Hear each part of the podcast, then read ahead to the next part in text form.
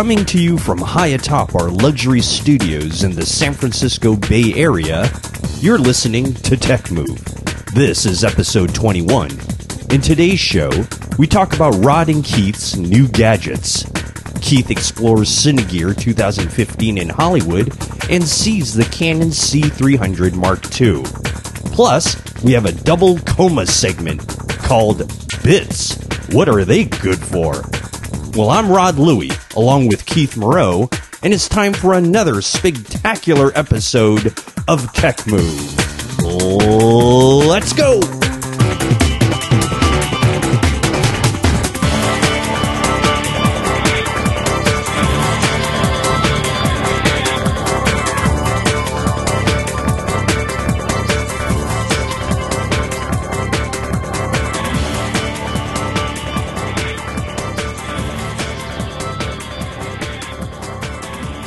Another glorious day here at the Tech Move Studios in the San Francisco Bay Area. Rod Louie again with you, and the great Keith Moreau. Keith, how are you today?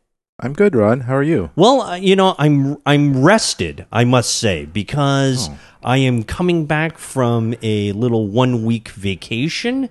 And oh, really? uh, yeah, and uh, uh, you know we had a wonderful time, sun, surf, and uh, nothing but uh, blue skies all over the place. So it was wow. Uh, we, we we had a very very nice time, and um, I wish that we could go back to it, but reality has set in, and yeah. back to the everyday doldrums, shall we? Well, say. yeah, and recording Tech Move is a pretty stressful it thing. is. It, so, it yeah, is. I mean, lots of vacations. It, well, it is. I mean, you know, the, the, the listeners that we have that are worldwide uh, is is just too much for me to be away for longer than a week. So, uh, uh, so really, ladies and gentlemen, for you guys, uh, we needed to come back uh, to reality and get another exciting episode of Tech Move in the can. So, uh, thank you, Keith, for being available to me.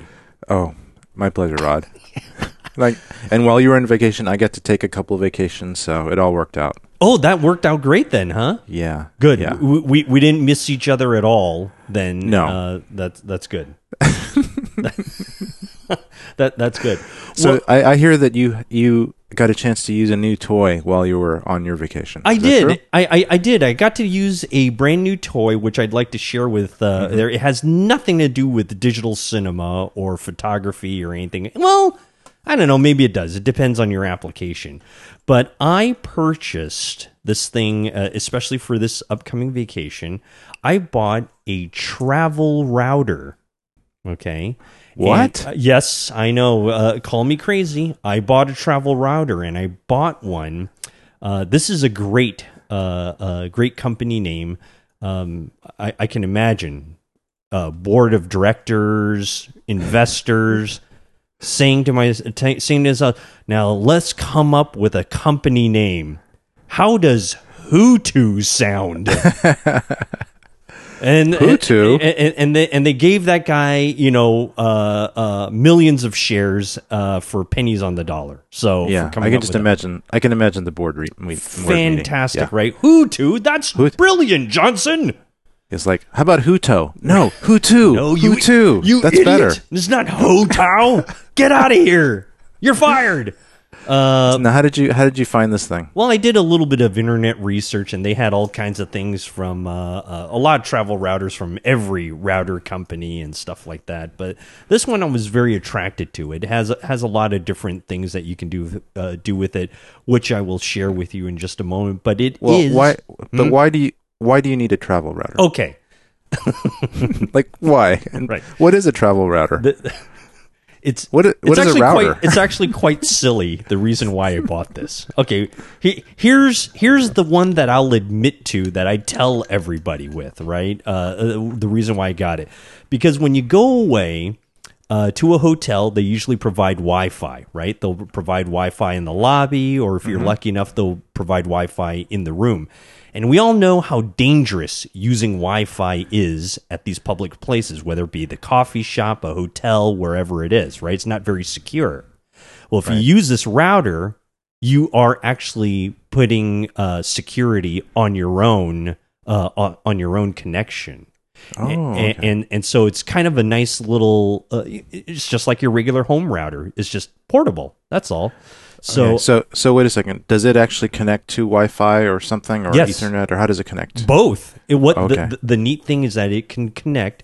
Uh, I, I used it over Wi-Fi. Our hotel had Wi-Fi, Okay. and so I I connected uh, my travel router to the Wi-Fi. And so you logged into their Wi-Fi through this router. That or is you had correct. the router. Okay. And how do you how do you get it to log into this? Is there some interface? and, and and that is the controversial part of it, right? There is a uh, uh, there's an app that you download when, once you get this uh, once you get this thing from HooToo, and it is an interface that allows you to you know uh, pull up your own web browser, and then uh, you know allows you to do your usual click throughs as you would if you had your regular computer or what have you.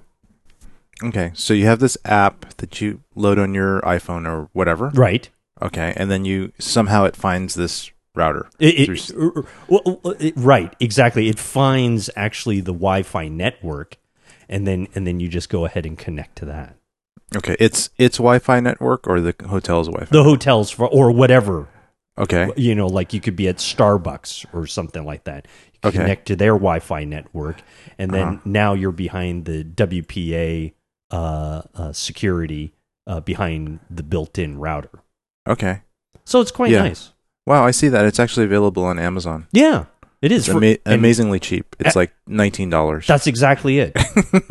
And, and that's why why why not purchase something like that for uh for this bill now not only does it okay so so that's the the nice saying right oh i get to be behind security and you know the wi-fi what i actually love about the thing and the reason why about it was because uh i have a uh, a google chromecast right for my tv Okay. set Yep. and uh, for those who have the the Chromecast or any of these stick things, you know that you need to have Wi-Fi running to it in order to access stuff. Plus, you also usually do click throughs through your remote or through a mobile device of some sort.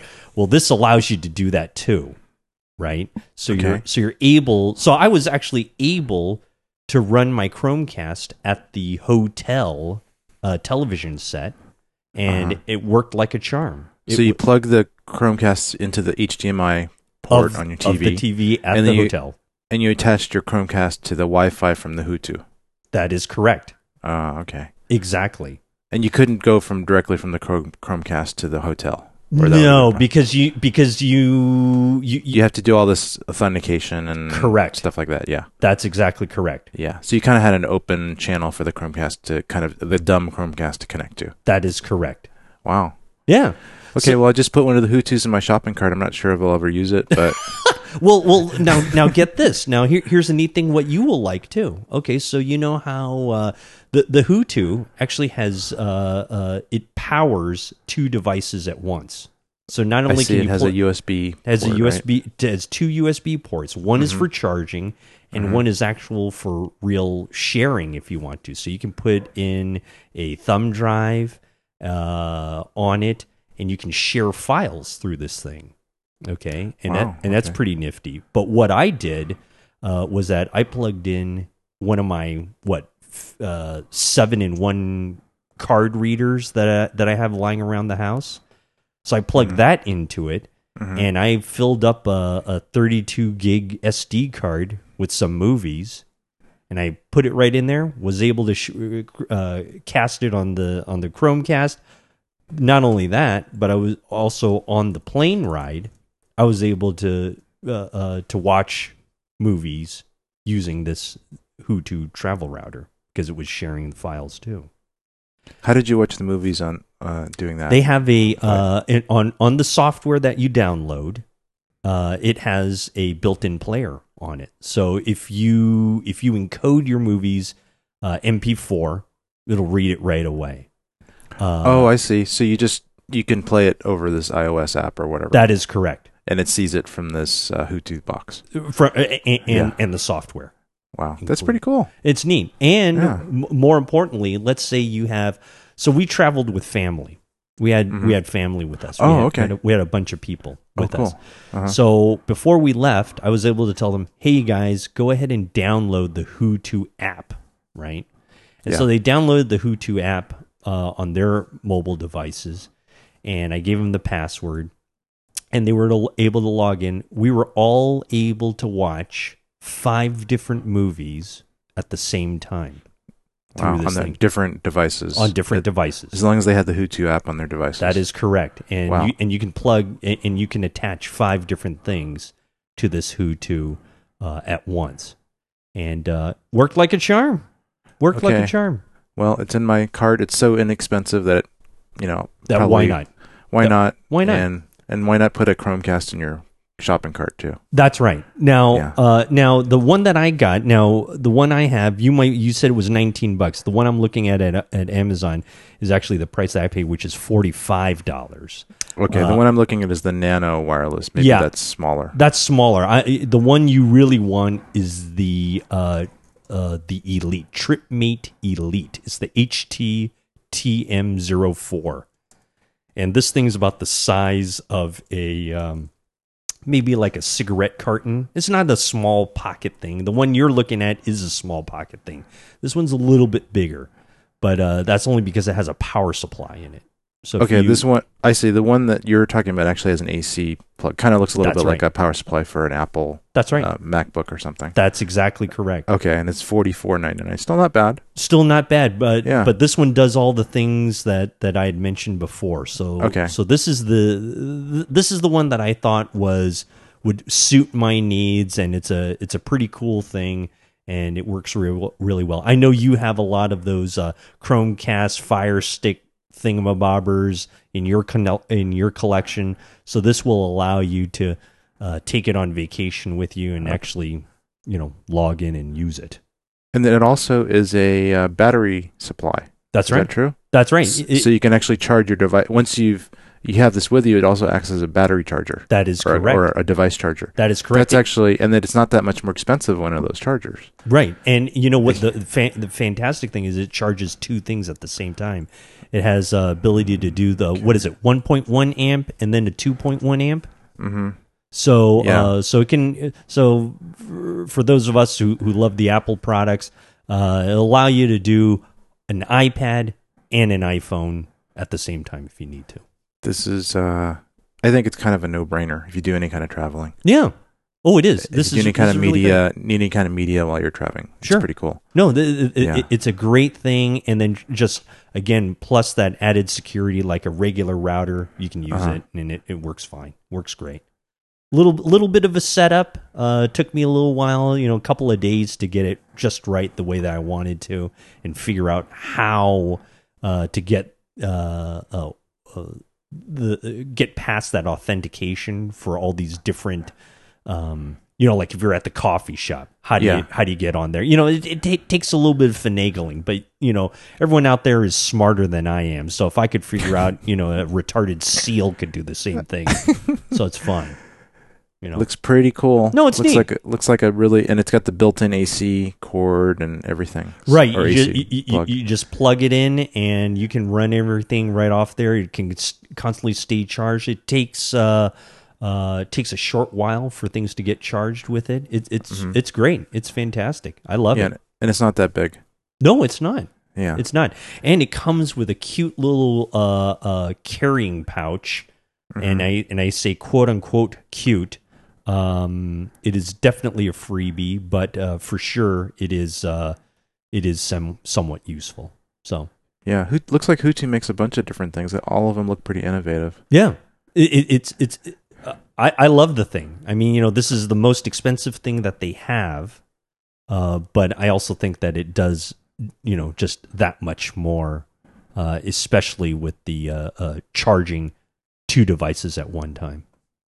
Well, that's a really good, really good hint. Yeah, Really good product. it's great. hint. It's great. Yeah. Yeah. So everyone, check out my friends over at HooToo, and it's the TripMate Elite you were looking at, and um, that's what that was my big thing that I took on the uh, on my little trip that I wanted to share with everybody.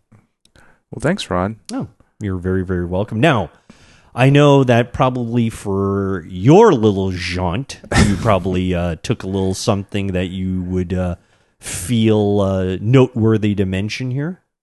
Yeah, it's actually something. It's kind of a more high-end version of some something that I've used forever, which is a a, a wide-angle lens for my uh, iPhone.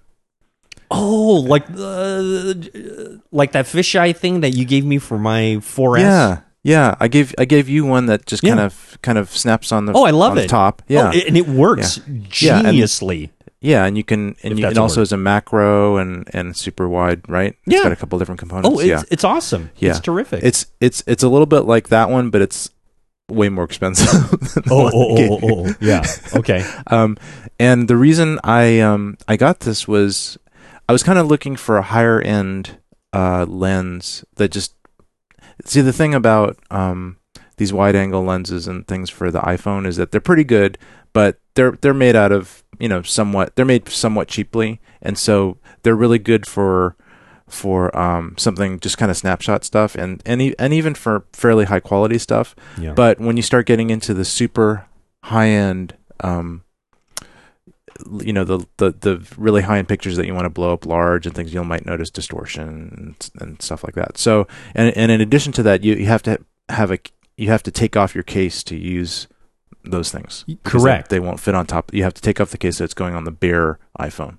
Right, exactly. So- and and uh, most, you know, everyone having different cases, you know, that could be pretty troublesome, I would Yeah. imagine. Uh, some of the cases are easy to come out and take off, and some are just really difficult. Right. and like you have there's a chance of just your your iPhone just flying off and you know off the cliff or something. I'm gonna put my uh, I'm I'm on a hike and on the edge of a cliff. I'm gonna take off my case. Oops, Right. exactly. Right. it's almost happened to me a few times. Anyway, um, so I was looking just in general for high quality lenses, and most of them they had to have their own special case. Like you had to you had to replace your case with this case that had kind of a mounting thing on it, like either a magnetic uh, p- portion that was surrounding the existing lens that you could snap on your your your high quality lens onto, or just replace the case in kind of like a screw on thing. They're probably big and not that attractive. yeah, they weren't something that I would want to have on my iPhone all the time. So that that meant that every time I wanted to use this thing, I'd have to put on a special case or just keep it in this case all the time, and I didn't want to do that. But I found this thing, these type of lenses. They're called Moment Lens, and actually you can go to their website. It's momentlens.co, and uh, and if you look at them, they're so what's kind of unique about this is you don't you don't usually have to change your cases you can use whatever case you want, and as long as the case has a fairly large um, opening for the lens, then you can you can get this thing to work. So what they do sell you is they sell you this kind of a metal um, thing that's very very thin and form fitting to the top part of your iPhone. I look at I, I'm looking at it. It, Yeah. it looks like a hat or a girdle. a girdle for your iPhone. Imagine a very thin piece of metal that is just form fitting to the the top like half inch of your Right. iPhone on on the back side where the Yes. camera is. Yes. and then and then uh, I don't know if they have more more views of it, but uh, where the lens is is actually a very very small raised little bayonet mount that's just surrounding the lens. Yep. And these lenses are sold with a bayonet bayonet mount on on the backside, so you just kind of put them in and twist them, and they lock in, and they're really secure. Um, but when you're not using them, you can take the lenses off, and then they just fit in your case. The the the the metal thin mount thing Hmm. fits in your case, and and you don't even know that it's it's there. It just adds a little black kind of trim to the top part of your your iPhone. yeah. Yeah. So I got I- now it looks as if though that you would still have to take your ca- uh, your phone out of your existing case. no no. It actually will fit in most cases. It's so thin and form fitting Really? that that it literally does not even change any of the dimensions of the phone. ah, so wait a minute. So are we talking about you know, uh, for lack of a better term, the little hat Yeah. that goes on top? You're you're saying that that thing stays on Yeah. all the time on the that phone, thing stays all the time. So right now, if you look at my phone in its case, which I cannot, actu- by the way. Yeah, you cannot. But if you could look and see it, you would see my clear case. I have a clear, very inexpensive case that I bought like a five dollar iPhone case, but I like it because it's keeps the iPhone from slipping out of my hands. And it's you know, the thin, right? yeah, Mhm. the iPhone six is like the slipperiest device ever. yes. It's like they were they had this think tank and said, how could we make an object so slippery that there was Well, a chance that they'll of have it- to buy one in a, in a week or two. yes, and they came up with the finish on this iPhone, and and it- Genius. yeah, so you have to put a case on it. I think if you're using one of them, but um, yeah, if you look at my case and you just can see through my clear case, this little kind of black, you call it a black hat. It's really just kind of, it's almost like if you just took a piece of paint and just painted on a black uh, stripe on the top of Right. the iPhone. right. Yeah, and it's really that thin. So it, it literally there's a little bit of stickum on the back of it that you kind of you kind of peel off. It's a self adhesive thing. Okay. So that's how it attaches. But it's not something that'll permanently stay there. It's just sticky enough to stay in, and especially with the lens, it kind of holds it in place. So, So would it be one of those things where, like, if you took it on and off a lot, would it lose its adhesiveness? Uh, I have never taken it off. You kind of want to. You probably want to leave it on. Yeah, Mhm. but I I I would imagine that you could probably take it off a few times, but it's the kind of thing you probably don't want to because that would be a lot of trouble. Yeah. Right. So it's got this slightly raised bayonet thing over the over the lens, it's like a quarter inch in diameter, and then these really high quality wide and telephoto lens that you can just kind of stick and turn and they stay on.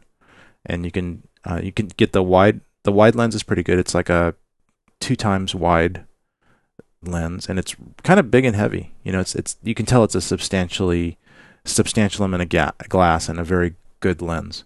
And then they also a telephoto which is similar in size and it just you know when you want to you know zo- get a little bit closer Right. um, or wider. So that's my little thing, and they're not cheap. I mean, they're this the two the set of the two lenses was like two hundred dollars. Oh. Yeah. Well, so- well, that's so- not too too bad. It, It's it, not- if if you're using it. If you're using and the thing too is that the iPhone six, especially, I'm not sure if you've gotten one yet. I think you were thinking of getting one. I am right? thinking of getting one. I, I I'll, we'll get to that in a second. Yeah. Okay. The iPhone six, I think the camera in it is exceptional. It's I'm I'm amazed by the photos that it takes. Right. Yeah, it's for such a teeny little thing, and the quality that you can get, and also you can blow them up, um, and then you can use this panoramic feature. You may use that on your as well, but yes. Even when you use the, it, the then the then the resolution is even higher when you use panorama mode. So yeah, I'm, and so I'm kind of figuring, well, I might as well get a good lens, and and also this way of mounting it, which is convenient, and I just kind of bit the bullet and got it.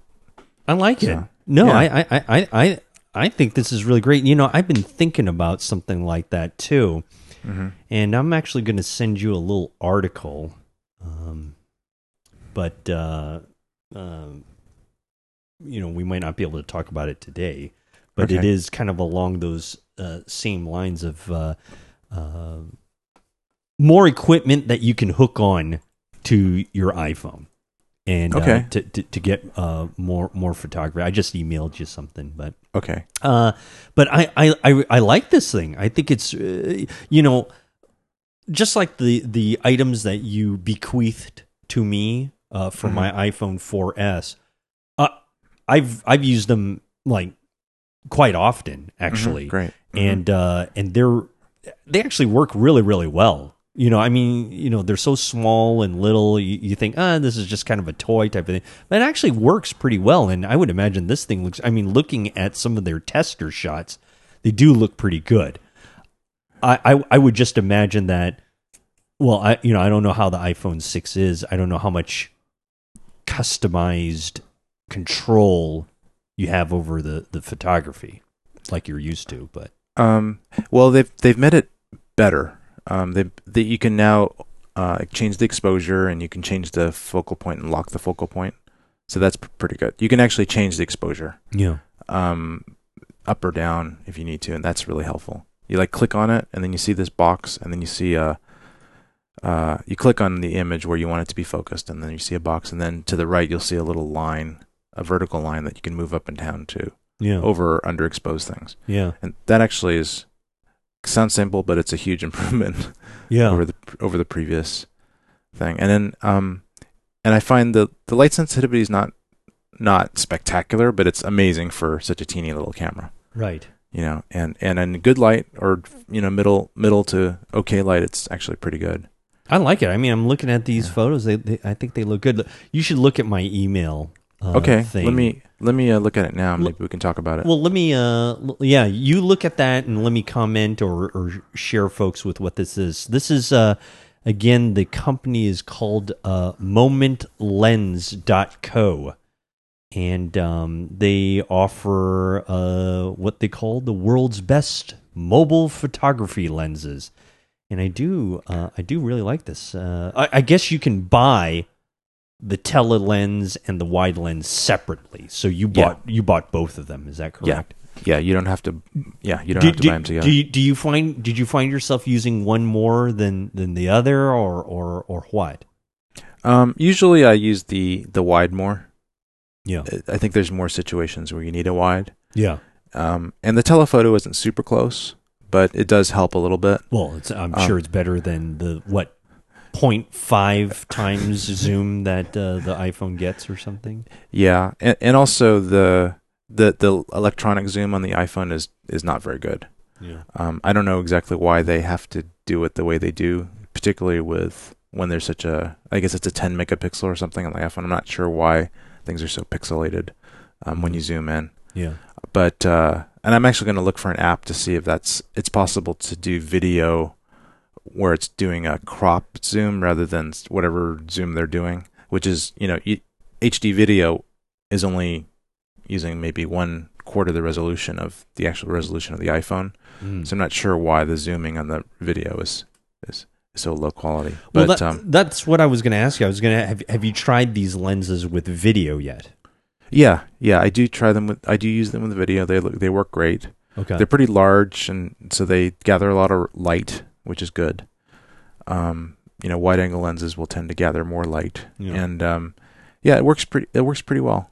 I'm I'm I'm pretty happy with them. They're a little they're a little clunky and heavy. You know, they're not something that you can just necessarily put in your jeans pocket and and notice. But when I my trail pants, my Right. cargo trail pants, they'll fit nicely. well, that's good. Yeah, No, I like I I- I like it. I'd be very interested. Now, um, I I'm actually looking. So I think we talked a lot about that. Um, but you just sent me this DSLR camera that goes along with your phone. right. Yeah, It's, I, I think I heard about this one. it's the DXO1. Mhm. Uh, I guess it's from a company called DXO Labs. It's a Right. French uh, company, and it looks to be um, kind of like a, I don't know, almost like a breakout box that you attach to your Lightning connector. mm-hmm.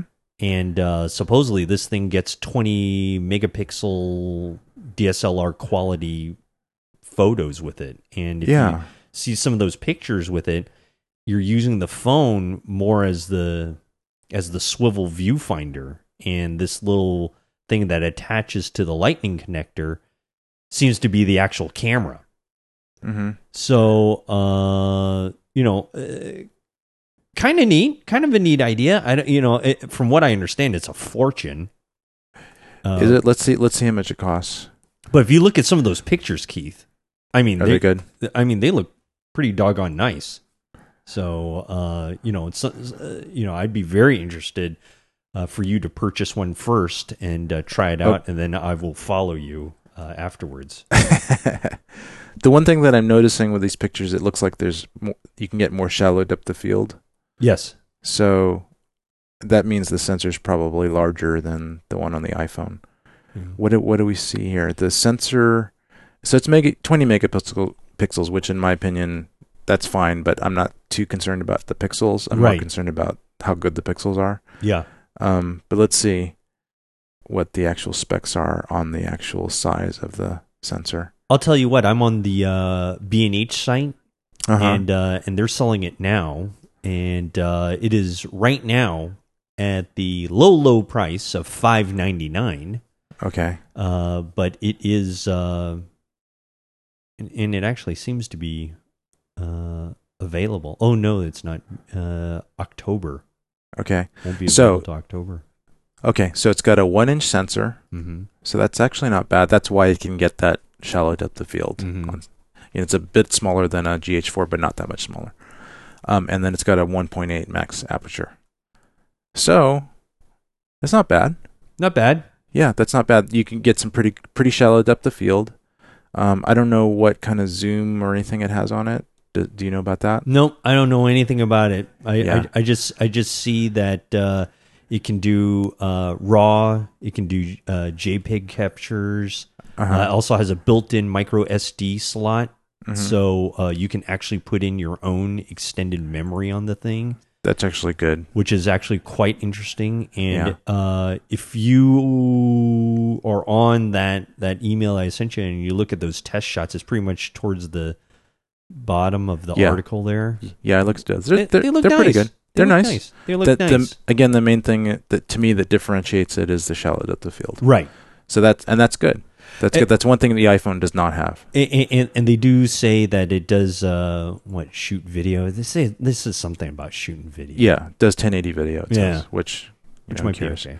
and, and- and But- then they they have ISO. Uh, uh, you can control ISO with the thing, and have different capture modes like scene, speed, aperture priority, or full manual. Interesting. You know, It's actually kind of interesting in a way. It's kind of like an expensive version of these little wide-angle Yeah. telephoto lenses that I'm getting. right. And It- probably better in a way. well, I mean, it better be for the money, right? I mean, I mean, you know that that that's the price of a, you know, of a of a nice, you know, A nice vacation camera that you, Yeah. that you could take. But Yeah, uh, I know. There's like some of the Sony's and some of the uh, Panasonics that are coming out that that that do 4K. They're they're Right. not that much more expensive than these. exactly. So yeah, you, you know and then like for someone like me who has you know uh panasonic already you know a lot of those i, I think there are things you can use uh your micro four thirds lenses on some of those things so you know in, in that way you know eh, this is just a neat thing it's just like it's just like yours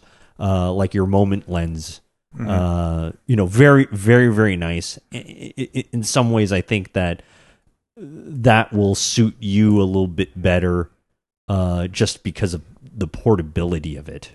yeah, You know, which Right. I, which I think uh, you know is nice, and especially if it, if it's as easy as you know, pretty much clipping it on to to your housing. Hey, there Mhm. you go. Then that's fantastic, right? yeah. It's simple. Yeah, It's simple. That's I like simple. yeah, You know, that's why people are. That's why the point and shoot camera industry is going downhill, and and people are just using their iPhones or right. or or Samsung phones to shoot shoot photos. I mean, once yeah, I mean, once iPhone comes out with 4K capability, it's going to be all over, right? For all the for all the small guys. It's yeah, it's getting close to being over now. Yeah. yeah, the point and shoot industry is yeah, they're trying to figure out new things to do. But um yeah, so let's see. We talked about that stuff. There's also something that I want to talk about. Um Rode has come out with a new Video Mic Pro. You mean uh, you mean a update from the one that I bought about twenty years ago? Yep, the one that we both bought a while back. Which I Um, which I will tell you this, I still love it, and I still It's a- use it today. It's a great microphone. Great, it actually microphone. is. The, the and sound it- quality fantastic. is actually really good. You know, for such a small little camera. But the thing that we both complained about was how fragile the little shock mount things were. Yes, which were essentially rubber bands that were not Yeah. hooked onto really anything. Yeah, they had this kind of interesting way of connecting the rubber bands to the to the body. When it always seemed like the rubber bands would just pop out, like you'd breathe them on, on them and they'd pop out. Yep. And that was actually just why I got some other kinds of why I got some other brands of of of mics because they had better shock mounts or at least less fragile shock mounts. But anyway, Rode I guess listened to us. It only it only took them like two years to do that, right? Yeah, and they said, you know what, the Tech Move guys don't like our shock mount, so let's let's improve our shock mount. Well, I'm proud of So- that that we can be so yeah. influential. Yeah. So in the board meeting, they were saying, should we call the new shock mount HooToo or should we call it? Johnson, you're fired again. they uh, they said no. Let's let's use the Rycote Lyre suspension mount. So Rycote or Rycote, I'm not quite sure how they pronounce their their uh, product name, but Rycote, it's R Y C O T E. They actually make um, all kinds of shock mounts, among other things. Hmm. They make uh, also um, windscreens for microphones, and they're kind of microphone centric. I think they make boom poles and things like that. Anyway, I actually have an old Ry- Rycote um, shock mount from a long time ago that actually kind of was like a it's like a rubber donut that you put your mic into, Oh, okay. and then you put it on top of your camera or wherever on your boom. And it actually does kind of keep the shock from getting to the mic, you know, movement or bumps or anything from the camera. Mhm. And I've had that for years. I think I've had that for 10 years or something. Um, but they came out with a new type of shock mount, which looks kind of weird, but it's called a Lyre, L Y R E type of mount. Yeah. And you can kind of see that it's like two pieces of plastic, two kind of half circles of plastic yeah. and the outer circle is connected to your to the to the base to the mounting point uh, wherever you're mounted to the camera hot shoe or whatever and then the top the top half circle is connected to the mic Yeah.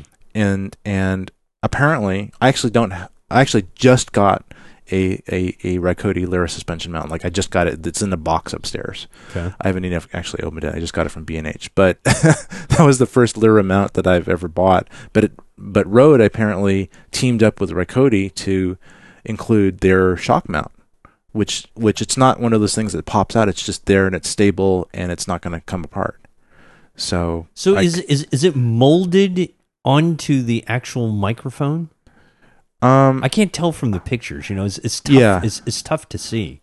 Yeah, it's it's basically the the Lyre is like I don't I don't think it's molded to the microphone. I think it's you know maybe attached by glue or something. But it's essentially the top part of it is an integ- integrated to the um to the base of the microphone somehow, and then the the uh there's a little then the, the reason that it's shock mounted is there's a little bit of uh, it's a very small diameter tube that's used for the plastic. It's really hard to describe actually. Yeah. You'll just have to look at the site. But basically, apparently, it works really, really well at isolating um, any type of shock that's coming from the base, the mounting point, to the microphone itself. And that's the point of a shock mount: is to just any kind of bump is just not transmitted. Any type of vibration is just not transmitted to the mic element. Well, you know that, and and that's the thing that we kind of had a, a, a com- if there was anything wrong with our Rode Video mics uh, Pros was the, the the rubber band suspension that that had uh, Yeah. that that it has. Yeah, You know, I mean, like uh, I don't know how many you uh, of those rubber bands you've lost, but I've uh, I'm lucky enough to not have lost any, but I am constantly fiddling around with it to try and snap it in there just right. Yeah, And uh, you know, it seems like once it gets loose, it's gonna get loose all the time going forward. And Right. I'm I'm guessing that with this, you know, with this uh, teaming up with uh, Rycody, that uh, maybe they'll eliminate that. The only thing that I wish they would have done is kind of change that uh, uh, that uh, cable. Oh, the actual connection, The the, eighth inch con- cable. Uh-huh. Yeah, the eighth inch cable, the three point five. Uh, it seems millimeter. really thin and fragile, doesn't it? It, it's the same thin, fragile cable that we have on our original Video Mic Pros, that just kind of dangles and Oh, looks like that- it's going to snap off. and, and they're just Yeah. so weak. You know, they're Yeah. just so weak. And um, although maybe one thing they did improve, uh, Keith, remind me. Uh, you know, uh, I use it on my, you know, of course, my GH1, right? Mhm, mhm. uh, I had to buy an attachment for it because because wasn't wasn't the original jack some weird uh what, what, what was it No, a regular actually, it or wa- what was what was I can't remember what the problem with it is. it it was actually your GH1 has a weird jack. I think that's right. I Yeah, need to buy an extender. yeah, the the actual uh, Rode mic has an eighth inch standard kind of eighth inch uh, stereo jack, Right. Right. and and which is just typical for all kinds of mics. But for some reason, the GH1 they said let's put in a special audio input That's uh, right. jack, and let's make it really like really odd. It's like a sixteenth of an inch. It's yeah, I think That, it's that a nobody makes. I, I I had to go to Radio Shack and have Yeah. Mister Shack make one for me. right, and then they're really thin, and Yes. it looks like they're going to snap off. Right, and, and yeah. then extends that jack by like uh by good you know three quarters of an inch. So Right, right, Yeah. and it sticks out and Yeah. makes it more prone to snapping. Yeah, I I have those too. When I use my GH1, I got a couple different adapters for that. But Right. no, that's you. That's you. That's Oh, okay. That, that, yeah. So, so we're ready to throw Rode under the bus, but you know what? I'm still going to throw them under the bus because they could have because they could have had a chance to make a nicer cable, like a coiled cable, Well, like a thicker coiled cable. I think that you know anything good. than this Yeah. rat tail they've got going on. You know, we're gonna. I think we're gonna have to get the Rode people on Tech Move and, and just ask them why. gonna- why did yeah. they do this? I they're you know they're smart people, so maybe they have a good reason for it. But You know, you know what? With all that complaining, I love the sound that it produces.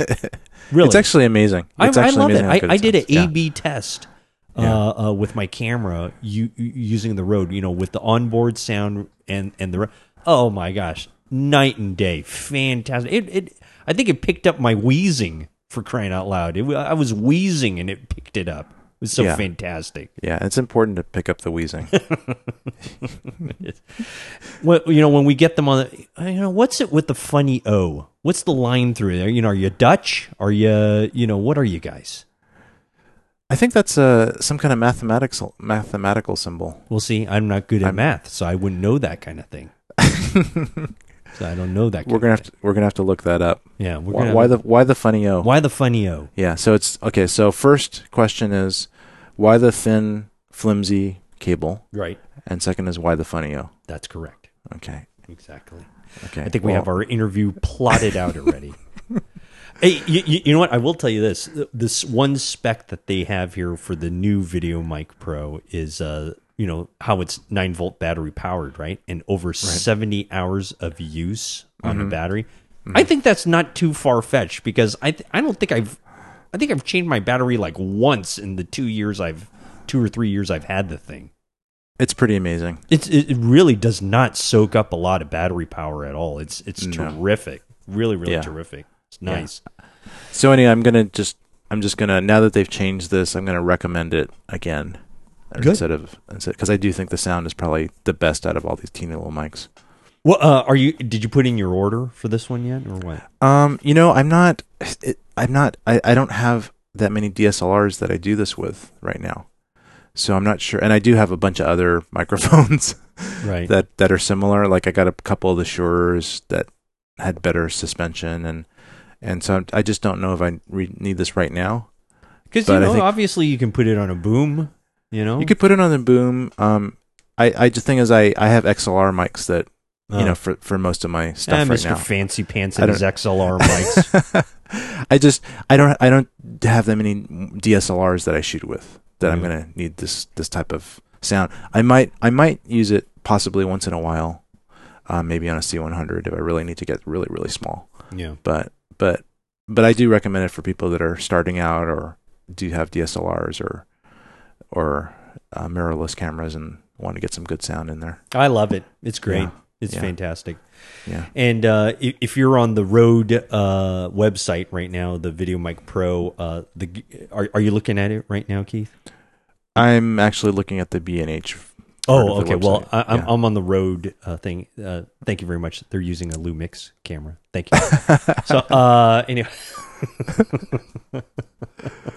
so uh, fantastic. Well, congratulations to Rode. Thank you for uh, for of course coming out with the improvement after we've used ours to death.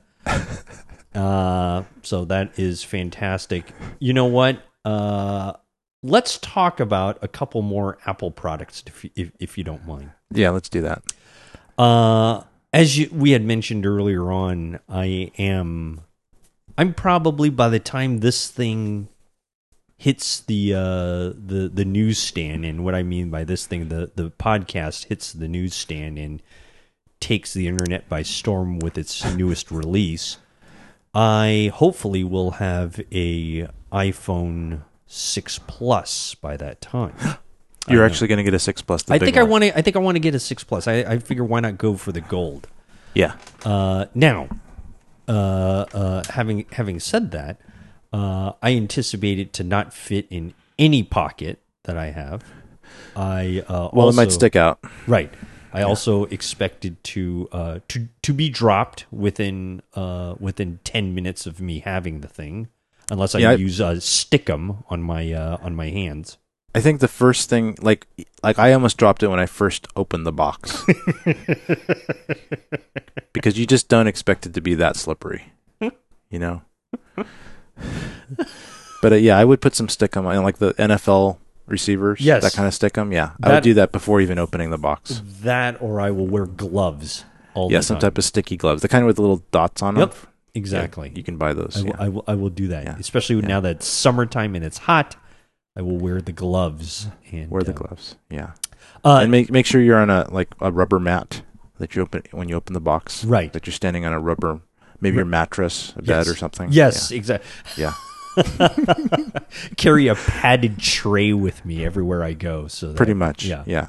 Yeah. I, I would. Uh, uh, uh, okay, so so so I'm thinking about buying that. I'm uh, the, th- thinking about getting that, but I know that you are actually seriously considering purchasing an Apple Watch. You know, when when it first was announced, I thought it was pretty cool Yeah. because uh, I don't know, it's just a new thing, and it, it usually Apple's been pretty good at coming out with pop- popularizing things that were out there and making them elegant and useful. You Yeah. know, and there've been a lot of smartwatches out there for years, and they were they all look pretty bad to me. Yeah. and so I figured Apple was going to revolutionize that, like they did with smartphones and pretty much everything else. Um, so yeah, I I had a chance to look at look at a went to Apple Store a couple different times and got a chance to look at the watches. Yeah, And you like them. I thought so. Here, I did like them. I did like them. I thought that was pretty cool. Um, I thought Is there a usefulness to it, or is it just, hey, it's the new Apple thing? I should really get it. Well, I think that if it was really, really, really super useful to me, that I'd probably already have one. Like I would have pre-ordered it. Correct. Um, and it, so I don't personally have that burning desire to own this thing right away. Right. Like I think it'd be kind of cool to have it, Right. but but it's also there's a couple factors. One is that this is a 1.0 product, so the I'm sure that the Apple Watch 2 is gonna be much much better Right. than the Apple Watch One. So do I want to get do I want to spend you know upwards of a thousand dollars for a 1.0 product, or do I want to wait until the 2.0 product, which is probably going to be a lot better and maybe even less expensive? And probably be released within the next week and a half anyway. So, um, they probably I don't know when they're going to release the next version of the watch. I think it's probably be, be in a year from now. Um, Yeah. But but they're going to come out with a 2.0 OS for the watch, um, probably within a few months. That might actually change it. Um, and also, I think the pricing and the value is is kind of interesting. The the low you can get get one for about 350. That's the cheapest you can get one. Um, it's kind of the the matte finished version. It's aluminum. It doesn't. It has um, a less durable uh, case as well as the glass on it is less durable. right. I think it's I think it's uh, Gorilla Glass that's being used on the or, or some version of Gorilla Glass that's being used for the face. And it's not bad. It's about the same durability as an iPhone. Um, and then the middle model is chr- is a chrome. It's stainless steel, so it's shiny. Yep. Um, and it's probably more durable. And then it's got sapphire glass for the for the watch face, which is supposedly like indestructible. Like you could take a jackhammer to it, and you know, or take your Which is what they should have made the iPhone 6 Plus with, right? but they neglected to do that. I think they wanted to. Right.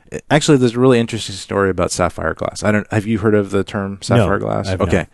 So sapphire glass is some kind of special glass. I guess it's. I don't. I don't exactly know how it's made, but it's very apparently really really rare. And there was only one, one or two manufacturers in the world that made this sapphire glass. And Apple had a huge investment in this company that made it. And then right before the last iPhone came out, or about the same time as the last iPhone came out, like about a year ago, or when did when did they come out? Was it last like nine months ago? Right. The iPhone six. yeah. Um, the they this this factory could not make enough sapphire glass to to produce enough to to to produce them for the, I guess the iPhones. Mhm. And then Apple just went okay, bye, and like totally dropped all their orders for this glass. And this company pretty much only had one client, which was Apple. Mm. So the company went out of business like instantly. Their stock was really high, Right. and then overnight it was worth zero. Right. now they're all parking cars now.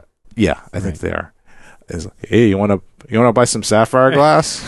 you know, open their jackets, sapphire glass, cheap. But anyway, I'm not sure where the the sapphire glass comes from for these watches. Maybe it's maybe it's that company. That was what I heard at the time. So that was kind of sad for that company. But Yeah, anyway, yeah. sapphire. Yeah. So the thing about sapphire glass, apparently, it's really really strong, kind of flexible, um, really resistant to scratching and breaking. And so Apple wanted to kind of corner the market on this special thing because I don't think any any other companies have it. So, anyways, the middle model has that, but the middle model, the, the cheapest you can get it for, even you get the cheap, cheap, cheap band, I think is like six hundred dollars or six fifty or something. Mm-hmm. And the cheap band is kind of like a plastic band. It's kind of a plastic rubbery band. It's okay, but Now there are th- now th- there are three different Apple watches, right? There's Yep. the watch, sport, and then there's the edition. Yeah, the sport's the one that you can get. That's the cheapest one you get for three fifty, and it's kind of got an aluminum case and it's matte finish, and it's you can get. And the thing that's kind of cool though is these bands are kind of universal, so you can actually get uh, you can interchange all the different bands, which is pretty cool. Um, the the middle watch is the watch is called the watch, and I think that's starting at about six six fifty for the That cheapest that version. that's the watch, not the It- watch edition, correct? Oh yeah, but the thing, of I think the watch edition is like fourteen thousand dollars or something. Oh, that's the 18 karat gold one. Yeah, actually, the cheapest version, if you got the cheapo um, band, the cheapo plastic band on the the watch edition, the cheapest you can get away with that is ten thousand dollars. Hmm. And That's that's for the small watch version. You There's two different cash sizes. in your Tech Move stock and uh, get a couple Yeah. of those. Actually, it would just be a couple shares of Tecmo stock, so maybe we should do that. but uh, but uh, of course, you know, I brought my girlfriend Veronica to the watch store, and she Right. immediately gravitated toward the watch edition, the ten thousand dollar one. Of course. You know, with the the gold. Um, they actually have a rose gold and a gold, and it's really they're really beautiful. But again, it's kind of like saying, I have a lot of money, and I'm going to spend it on this watch that's going to be obsolete in about a year. Yeah, You know? I, I, I mean, you know, you're gonna you, if you're gonna throw down like that, you know, I, I I'd still rather get my Rolex.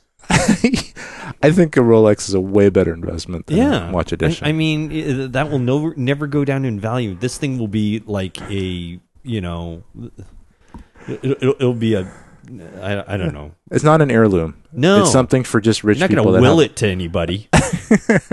you know, crying out loud. Yeah. So no, the watch edition is just for people that have lots of disposable income, Right. literally disposable income. Exactly. Yes. Um, but the the so the middle one is kind of the sweet spot one. You know, they're they're pretty good at marketing. It's like, yeah, it's obviously it's the cheapest one that still looks good. sure. The watch sport is kind of like, oh, here's my toy Mattel watch. You know. That that doesn't look any. Uh, th- yeah, the watch sports don't look any any different than Swatch. right. Uh, that right. that old brand that uh, that was cute. yeah. You know, these are cute. so but here's the thing okay so there's a couple really great things about the watch um, the one is that it has a lot of good health monitoring functions Which I could So- care less about, frankly. yeah yeah but I some people do Yeah. and so, and like that's that's for me that would be a good thing like it'd be really great to have this watch on most of the time that you could monitor your pulse and Yeah. your heart rate and Right. blood blood pressure and other things Right. that part's that's actually really cool and that's cool because it can record it as a history Yes. and see what your Sure.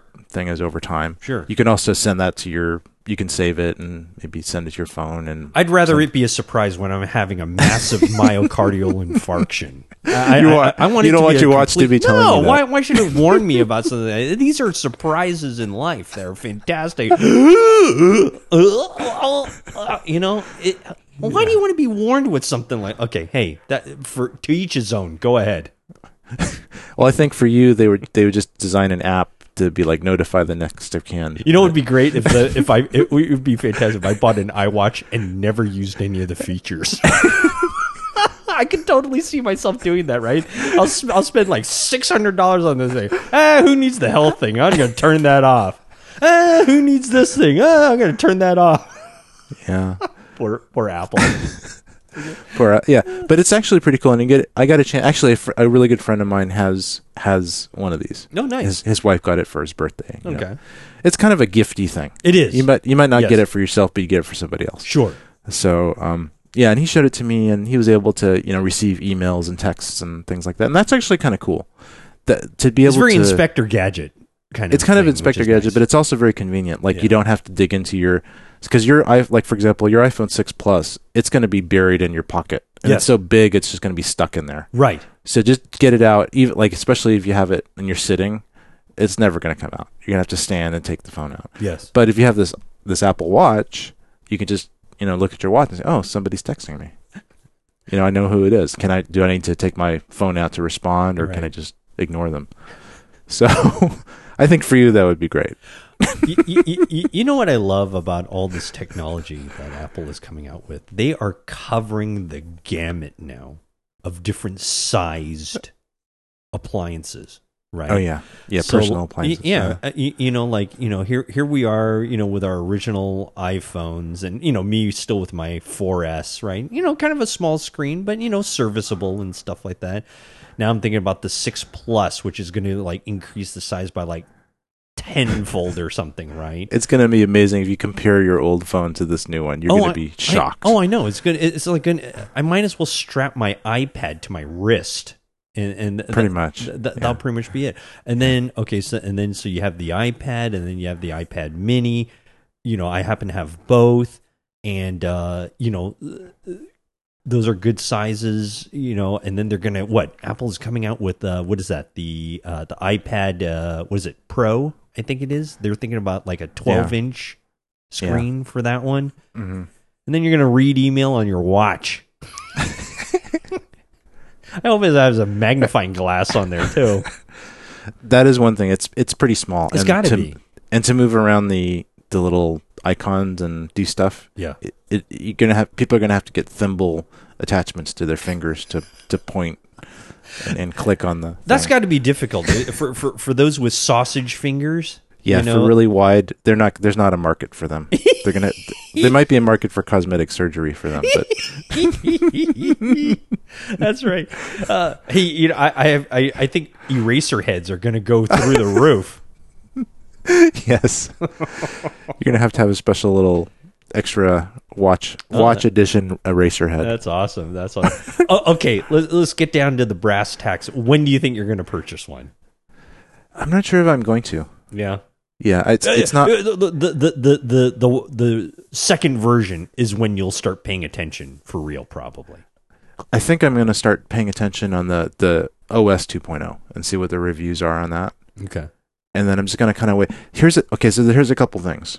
There's a, there are actually companies now that will spray paint or gold plate your uh, your i your watch sport Hmm. for for not that expensive. Oh. So you could get so you can get a ten thousand dollar look for five hundred dollars or something. oh, Yeah, that'd be something. Oh, that's And something then- to think about. yeah. So that's that's kind of I mean that sounds kind of kind of cheap and tacky, Yeah. but Hey, but it'll if you- work. if you're saving nine thousand dollars, so that's you know I've heard people doing a DIY to and spray painting their watches too. I wouldn't recommend that. I've heard it can break them. But um, and then the but the thing that's really cool. So here's the thing I think is Apple is totally overcharging people for the bands. The bands are way too expensive. Oh, yeah. The bands run from like fifty dollars to like four or five hundred dollars. It's crazy. Wow. It's like five hundred dollars for a band. Come right. on. Right, right, right. Um, and so ev- and the thing is, they've made the thing is you don't even want the bands that are less than three hundred dollars. You don't even even want to look at them. They're ugly. They they're not they're not useful. Yeah. I mean, they're not gonna. It's like the the watch is pretty nice, but then the bands aren't that great Right. until you start spending more and more money. Sure. So, yeah. So, but there are there are even now third party bands because it's a standard uh, attachment mechanism. It's actually an industry standard, which is really good of Apple to do that, and they're not denying anybody making these third party bands. And I'm I'm going to Amazon seeing bands that Apple will sell for four hundred dollars are are being sold for like fifty bucks on Oh, wow. Amazon. This sim very similar design. So when they start when there starts being a huge supply and variety of bands, the OS 2.0, um, then I'm going to start considering it possibly. Yeah, you know, and then wait for the actual real uh, timepiece manufacturers, you know, to actually probably come out with their own bands, right? I guess so. Yeah, I don't know what the market driven oh, it's things would be. huge. Oh Is my it? gosh. Okay. Oh, I, you know, I I I have uh, or I had a Movado watch, Okay. And, yeah, I have one uh, of those actually. and uh, you know, Movado. You know, I I had a leather strap, and you know, hmm a- a- after a few years, it it, it broke. hmm and I wanted an, an actual uh, Movado replacement.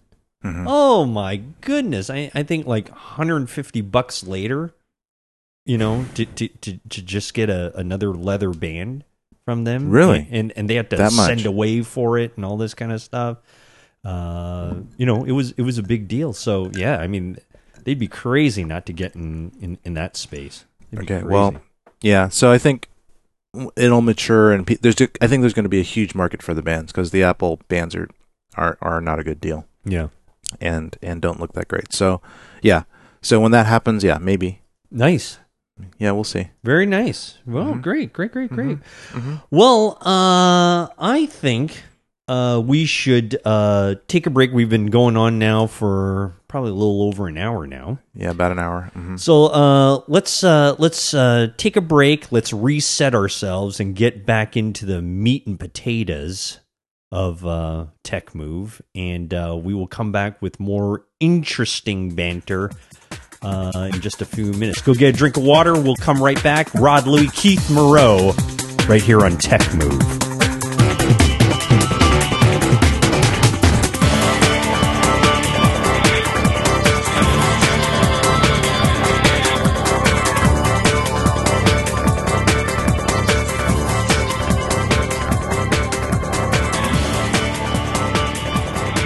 We are bringing back. Oh, by the way, this is Rod Louie and Keith Moreau here. Uh, Tech Move, and we want to thank you folks for uh, again uh, sticking around with us. But we have been getting a lot of inquiries lately about this one special segment here on Tech Move that hasn't been around for a few episodes. And I think it's about time that we uh, instill this into you. And this is the Tech Move Put Me in a Coma segment. And I know it's long awaiting. I know people are clamoring for this. And Keith, I think it's time that we berate our listeners with this segment. Let's yeah, let's let's berate them. Let's put them in a coma. In fact, let's today we're we have a special coma segment, or actually we have a double coma segment. Yes. It's very rare. A We're- double coma is extremely rare. I think we're going to talk about two different uh, uh, areas here. And so basically, if one doesn't do it, the other one will. I'll tell you that much. uh, Keith was reviewing the subject matter with me, and I am barely conscious as we speak right now.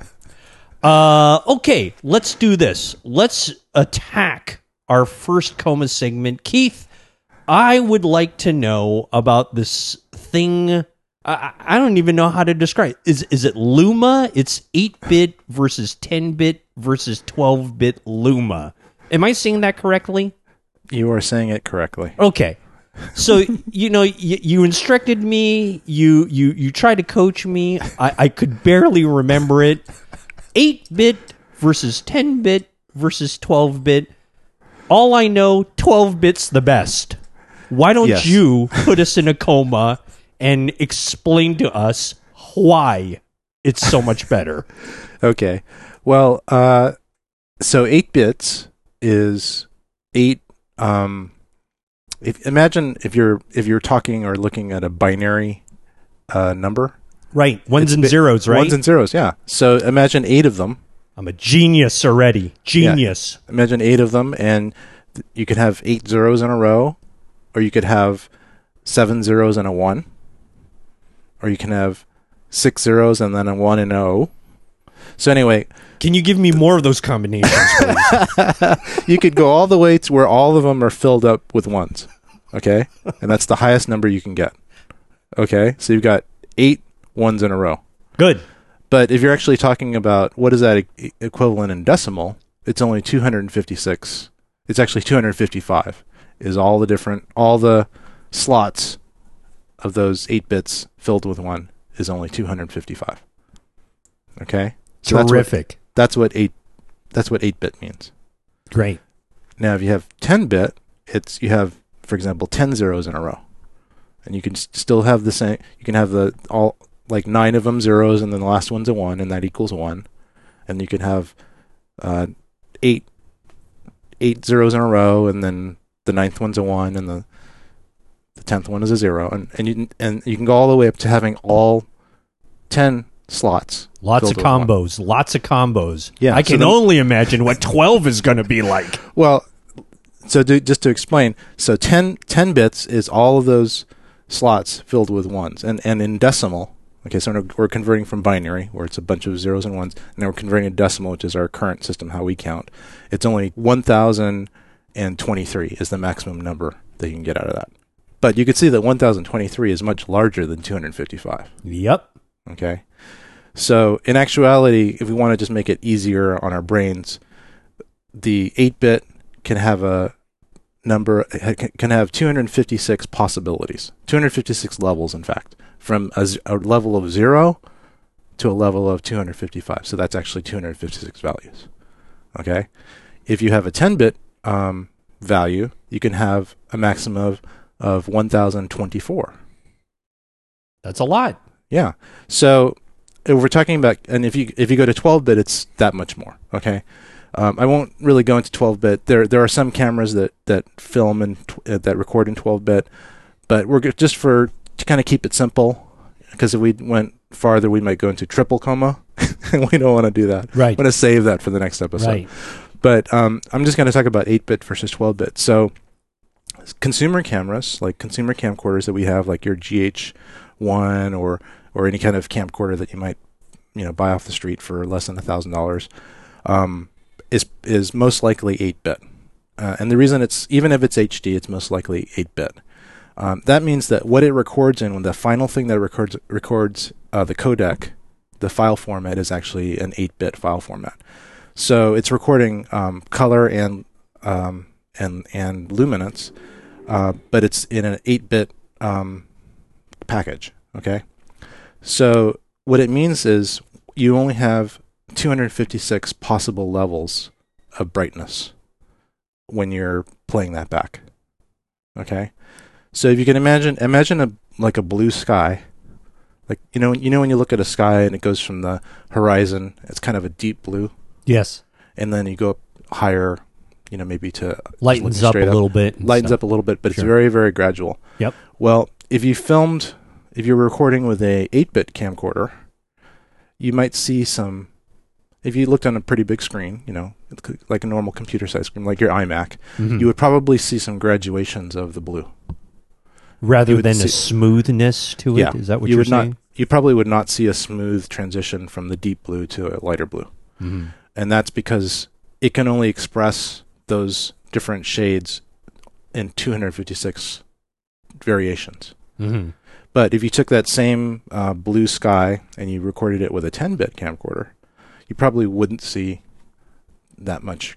You probably wouldn't see any. It's called banding, actually. You may have seen that. It's kind of uh, it's what we used to call. Oh, that's post- where we use the term banding. Huh? Yes, yes, Oh, Essentially- with that. yeah. So Don't essentially, know what it meant, but I, I heard about that darn thing. It's no good. Banding's no good. banding is not great because when something that you see with your eye as being a continuous range is actually segmented up into bands. Um, a kind of a kind of a version of that banding is when we look at a kind of a bad cable transmission, digital cable or digital TV transmission, Mhm. and you can see the blockiness. In a way, that's kind of a form of banding. You mean like pixelation? Pixelation. It's kind of a form of banding. It's kind of the because the the uh, decoder can't produce a smooth graduation between two two different pixels. It has to just jump to to like it jumps from a pixel that's from zero to a uh, pixel that's one. But there's only 255 different levels possible, so it's a pretty big jump. So we can see that. Okay. So, so what you'll get is you'll get some cameras, uh, the higher end camcorders, like the really high end ones, like Alexa and Reds, and and and even some of the some of the so- high end Sony's, even some of the mid level Sony's, actually have 10 bit output. Okay, so that means that you can you record this blue sky and you don't won't see the graduations, but that's you know that's nice and that's a good thing to have, but that's only half the story about why you might need more bits Hmm. um, when you're when you're doing color correction, and say you record a scene where there's really bright areas and really dark areas, and there's also some middle area in between. Right. Um, but you really want to, you know, maybe it wasn't recorded with the best lighting, you know, so the contrast ratio is too high, which means there's too much bright compared to the dark, or maybe there's something in the mids that you really want to bring out. Well, if you try to do that with an 8-bit um, rec- recording, you try to stretch things out. Like you try to, I really want to bring out the levels between two different, uh, kind of a small um, area of luminance. You know, something that would might be like middle gray to just a little notch above middle gray, but I really want to emphasize those. Mm. If you try to do that and you try to amplify those too much, you will start seeing that segment, you know, really extreme segmentation between the two different parts, two different levels of gray. You'll see like a big a big cutoff between one and the other, and and it'll actually just reflect itself in kind of a grainy, bad quality image, kind of like that macro blocking thing that we see. Yeah. But if you do that with a with a 10-bit image, you'll see a lot less. In other words, you have a lot more um, you have a lot more flexibility in post production when you use 10-bit as opposed to 8-bit, Hmm. and that's why it's considered a professional format. Okay. Yeah, because in the color correction, the color grading um, phase of things, you can do a lot more with a with a 10-bit image. And there's some some um, camcorders, the really really high ends can actually do 12-bit, and that's even more levels of of color that you can possibly. It's 4,000 levels of color, 4,096 levels of color. So you have even more areas to stretch the image. Or say you want to you know bring something out in the shadows. Well, with 8-bit, there's not much between black and a little bit lighter than black Mm-hmm. in an 8-bit image. In a 10-bit image, there might be there's another four levels that you can stretch out between those two. So you can have a little more, more room. In a 12-bit, you have even, even that much more. So that's that's the reason that we, if we want to do post production, you know, films and big big movies, they will use a, a camcorder that's maybe more than more than 8-bit. Wow. Yeah. So now the kind of the kind of irony in all this is all, all the stuff that we watch right now on on uh, TV or DVDs or even Blu-rays Right. or even on the computer, it's all 8-bit anyway. Oh, is that is that right? Yeah, it eventually yeah, it eventually does get scaled down to 8-bit. So so in a way, so if you're just filming with your cheapo camcorder or even a high-end camcorder that's still 8-bit, your final destination is going to be 8-bit. So if your image that you're recording is pretty close to what you want to eventually output, mm-hmm. then it might not make that much difference to have an 8-bit versus a 10-bit. But if you want to do a lot of grading or you have, have a, lot, a lot a lot of control in uh, post, then it's better to have an, uh, better to have 10-bit. So What? So what about like for those who are thinking about uh, you know the 10 bit versus the 12 bit? yeah, Would you want to do something like that? Would you is- you know is that a big deal? um, you know, more bits is always better if you Sure. can afford it. Of course. But but there's trade-offs because it's just like um, compression. It's more data that you have to deal with, and it's it's more computer processing power. But yeah, there are some applications where you want to have the best possible quality. You know, it just maybe for arch- archival purposes, you want to have the best possible range, and then later in the future, when we have you know better technology, maybe doing this stuff will be much much more um, commonplace. I'll give you an example. There's a concept you've probably heard of 3D TV, right? Kind of sure. kind of bombed. It was out really Yeah. popular a few years ago when Avatar came out, and then Right. nobody, and then everybody. It was like a thing for the TV manufacturers to yes. like sell more TVs. correct. Um, now they just include 3D, but it's not a big deal. Now the big thing is, uh, now the next big thing was 4K, That's right. right?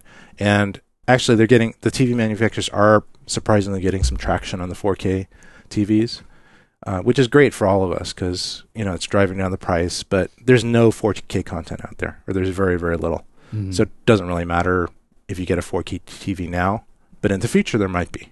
right. So that's kind of and future, probably by and, and of course by then it'll be much cheaper too. right. It'll be much cheaper to buy something, and then you know maybe Netflix will be putting f- uh, 4K. YouTube does 4K now, Right. so there you know there's going to be so that's the reason to get some kind of future proofing. But there's something else, and this this is where the the 8-bit versus 10-bit versus 12-bit comes into play. There's this new concept called high dynamic range in um, in TVs and, and other kind of monitors, Mm-hmm. and and it's something that's it's it's actually supposedly I haven't personally seen it, but I've heard a lot about it. It's supposedly very very impressive to viewers. Like they notice the difference between HDR viewing and even 4K. Like you could put somebody in front of a 4K uh, presentation without HDR, and then put them in front of like an HD, like a lower resolution HD with HDR, and they'd be much more impressed with the HDR. Now, i is the HDR a, the same thing that was or and is still popular in photography? It's it's actually it has the same uh, acronym, Uh-huh, but right. but it's but it's actually kind of a different concept in a way.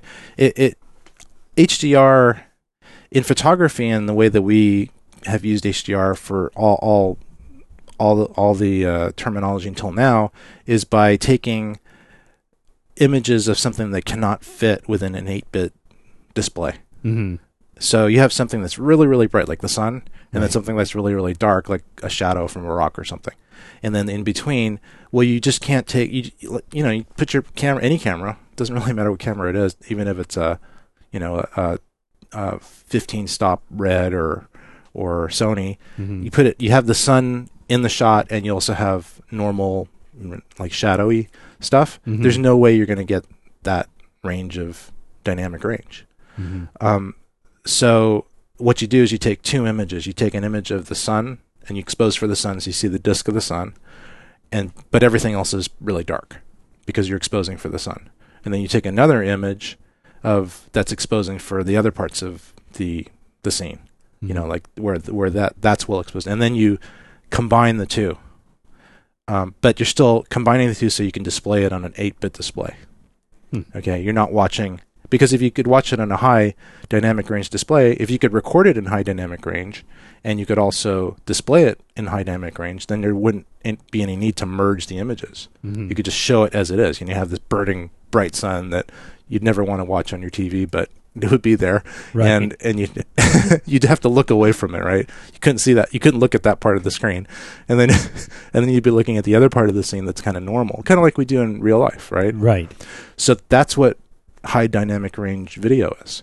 It's it's taking a camera like you know the high end cameras that have really high dynamic range, like some of the high end Sony's and probably some of the new Canons that are coming out, like like the C300 Mark II, um, and and capturing that whole um, that whole 10 to or 12 bit image and outputting it at, at 10 or 12 bit on a display that can support it Mhm. and then when people see it, they go, "Wow, that's popping! Wow, that's the I, this is different than I've anything I've seen before. This is more like reality." Mhm. Mhm. Mhm. Like throughout our whole lives, we've tried our photography lives or video lives. We've tried to get real life and fit it onto something that could actually could be could be expressed. Mhm.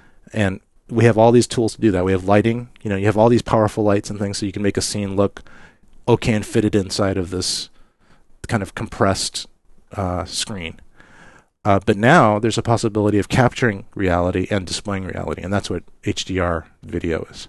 Hmm. So that that's kind of a future-proofing thing. So that's that might be the need for getting a 10 or 12-bit camcorder Mhm. is is kind of future-proofing it, so that if you want to produce something with this HDR, you actually can. Um, besides all the post-production capabilities. Right. Um, so right now, before HDR is really popularized, um, it's most mostly for post production control, being able to stretch things and move things around without uh, messing up the image and making it look like look really bad. Mhm. But in the future, it could be wow, we're actually going to display this high high dynamic range, Mhm. Mhm. and people are going to be able to see on a display. They're going to see these sha- detail in the shadows, but also see super bright things Mhm. and they're going to go, "Wow, that's more like reality than anything I've ever seen." So that's that's that's kind of eight versus ten versus twelve bit Luma. So the cameras that I have that um that do ten bits. So my surprisingly, my, my EX1 does ten bit output out of its SDI. So if I wanted, yeah.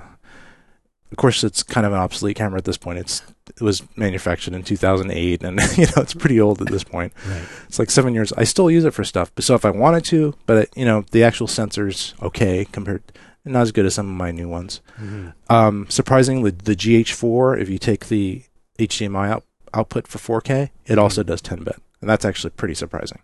Hmm. Actually, another camcorder I do that I have, the FS700, also does 10 bit. Uh, basically, outputs raw, and and the signal can be recorded as 10 bit. So those are those are pretty much the 10 bit camcorders that I have. Um, so it's not not a whole lot. All the rest are anything that's AVCHD is going to be 8 bit. Anything that's AVCHD is going to be Yeah. 8-bit. Mm-hmm. Yeah, Mhm. and and that's pretty much any camcorder that's out there right now.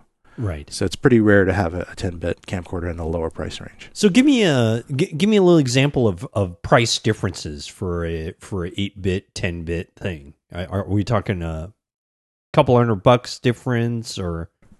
No, um, when you start getting into 10-bit, then you're starting to get at least five thousand dollars. Hmm. Okay. Yeah, actually, I think I, I could be wrong, but I think the some maybe some of the Blackmagic cameras, even the lower ends, do it. So so those are around three to four. So those might do 10-bit images. Mm-hmm. Um, but yeah, it, anything that's kind of consumer, any of your DSLRs, except for the GH4, if you're using an external quarter, is going to be 8-bit. Almost all the internal recording on, on these things is 8-bit. I have to I have to research and see what the Blackmagics do. They they might do 10-bit internally because they're going to they're usually going to ProRes and some of the internal recordings. So that might be 10-bit. So that's that's 8 versus 10 versus 12-bit Luma. Well, uh, you know that wasn't quite as coma ish, but uh, ladies and gentlemen, don't be disappointed because the next thing that we're going to talk about. Um, well, you know, uh, like like I said, if the first one didn't do it for you, this one's really going to get you here. And uh, let's move on to something terribly interesting, at least to Keith. Uh, and that is some sort of specification called chroma subsampling.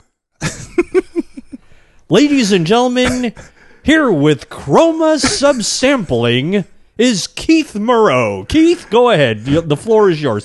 What the heck is 420 versus uh, 422 versus 444? I just got done with the 8 bit, 10 bit, 12 bit Luma, and now you're throwing a bunch of other digits my way now. I don't know what's going on around here. Yeah, there's a lot of numbers in in video. Right. And and a lot of these numbers started back in the early days of video, like in the 40s and the and the and the 30s and and one of the things that that um, people that were creating uh, video and trying to broadcast it was is that if they tried to broadcast just the raw signal with all the information in it, it was going to take too much space, and they were trying. And this is always this has been like the since the beginning of broadcasting. How do you get a lot of information into a smaller space? Okay. Yeah.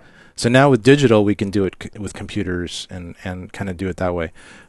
Compress things through compression algorithms, and and this still goes on, of course, with all kinds of video. But back in the old days, we're talking about analog, right? They don't have computers. They're trying to still.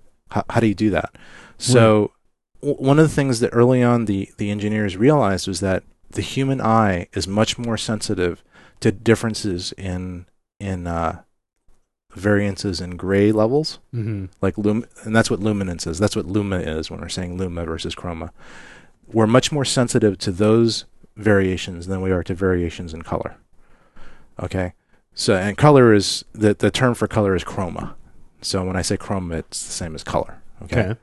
so what the early video engineers did is they split out the the luma part of the signal the the brightness part of the signal and the color part of the signal because they realized that they didn't need to have both of them smushed together in one signal. If they separated it, they could actually uh, have a much more efficient transmission of of data. So so the so and and so because basically we're kind of colorblind, like we don't see variations and differences in color Mhm. very well. Mhm. Um, they realized that they could compress or leave out information in the color part of it, the chroma part, and and still give all the information in the brightness part, and then combine them together, and we'd still think we're actually seeing something that's high resolution, but in fact, the the it's high resolution in the brightness part of it, but in the color part of it, it's half or a quarter of the resolution. Huh. So when we're looking at um, an image on our TV, even if it's a Blu-ray, it's actually 420 uh, sampling. Okay, and that's a Blu-ray, which is considered you know pretty darn high quality. Right. Uh, is actually 420 sampling. AVCHD recorders that are Mhm. recording um, you know pretty good stuff. That's Mhm. 420 chroma subsampling. Um, so like even- my GH13 or GH1 slash 13 is 420. yep, it's it's recording in 420. See that, folks? and in fact, even my pretty high end uh, C100, because it's recording in AVCHD, Mm-hmm. uh, is actually recording in uh, internally in 420. Okay. Uh, and the reason for that is if if it recorded uh, the full chrominance, it wouldn't really matter that much. I mean, it might matter a little bit, but compared to the amount of data that you're saving, it's not worth it. Oh. So it's a it's a way of compressing the signal without and thro- essentially throwing away information without it really mattering matter mattering. Is that really a word? Oh, w- without it mattering much. Without it mattering much. yes, it is a word. Right. All this talk of four two zero, and I, I don't even know how to speak English Yeah. anymore. But um, But you know why? Because you're all converted into bits. I'm in bits at You're in point. bits and numbers. I'm like the Bynars in Star Trek. Do you remember that? That's right. but uh, so basically, there's there's kind of little jumps in the modern world of chroma subsampling, and so 420 is kind of it, currently it's about the, the most compression you can get away with. Okay, and so I'm going to talk a little bit about 422 and 444. Okay. Obviously, 420 is smaller than 422, and 444 is obviously the largest. So I'm going to explain what 444 color is. 444 color for uh, is actually pretty rare in in in chroma subsampling. It basically means there's no subsampling going on. It's basically the direct color. Every pixel has full color information in it as well. Okay All right. and that's obviously the best, but it's obvi- obviously the the most uh, space consuming, right? It's it's kind of like uncompressed video. There's there's nothing being thrown out. It's pure, but it's also very, very uh, it's kind of space wasteful in a way. Okay. Okay. So it's possible you could record 444, like if you're recording raw, that's kind of what you're doing possibly. But at the same time, is it worth it? Okay. So the next step down is 422. And 422 is basically it's basically throwing away uh, the color in every other pixel. Okay. Got it. So 422 is basically throwing the color uh, information away in every other pixel. Okay, so say you have two pixels that are adjacent to each other. Um, one pixel will have the full luminance as well as the full color information. Okay, the next pixel will have the full luminance information, but it will not have the color information. It'll be sharing the information from the pixel next to it.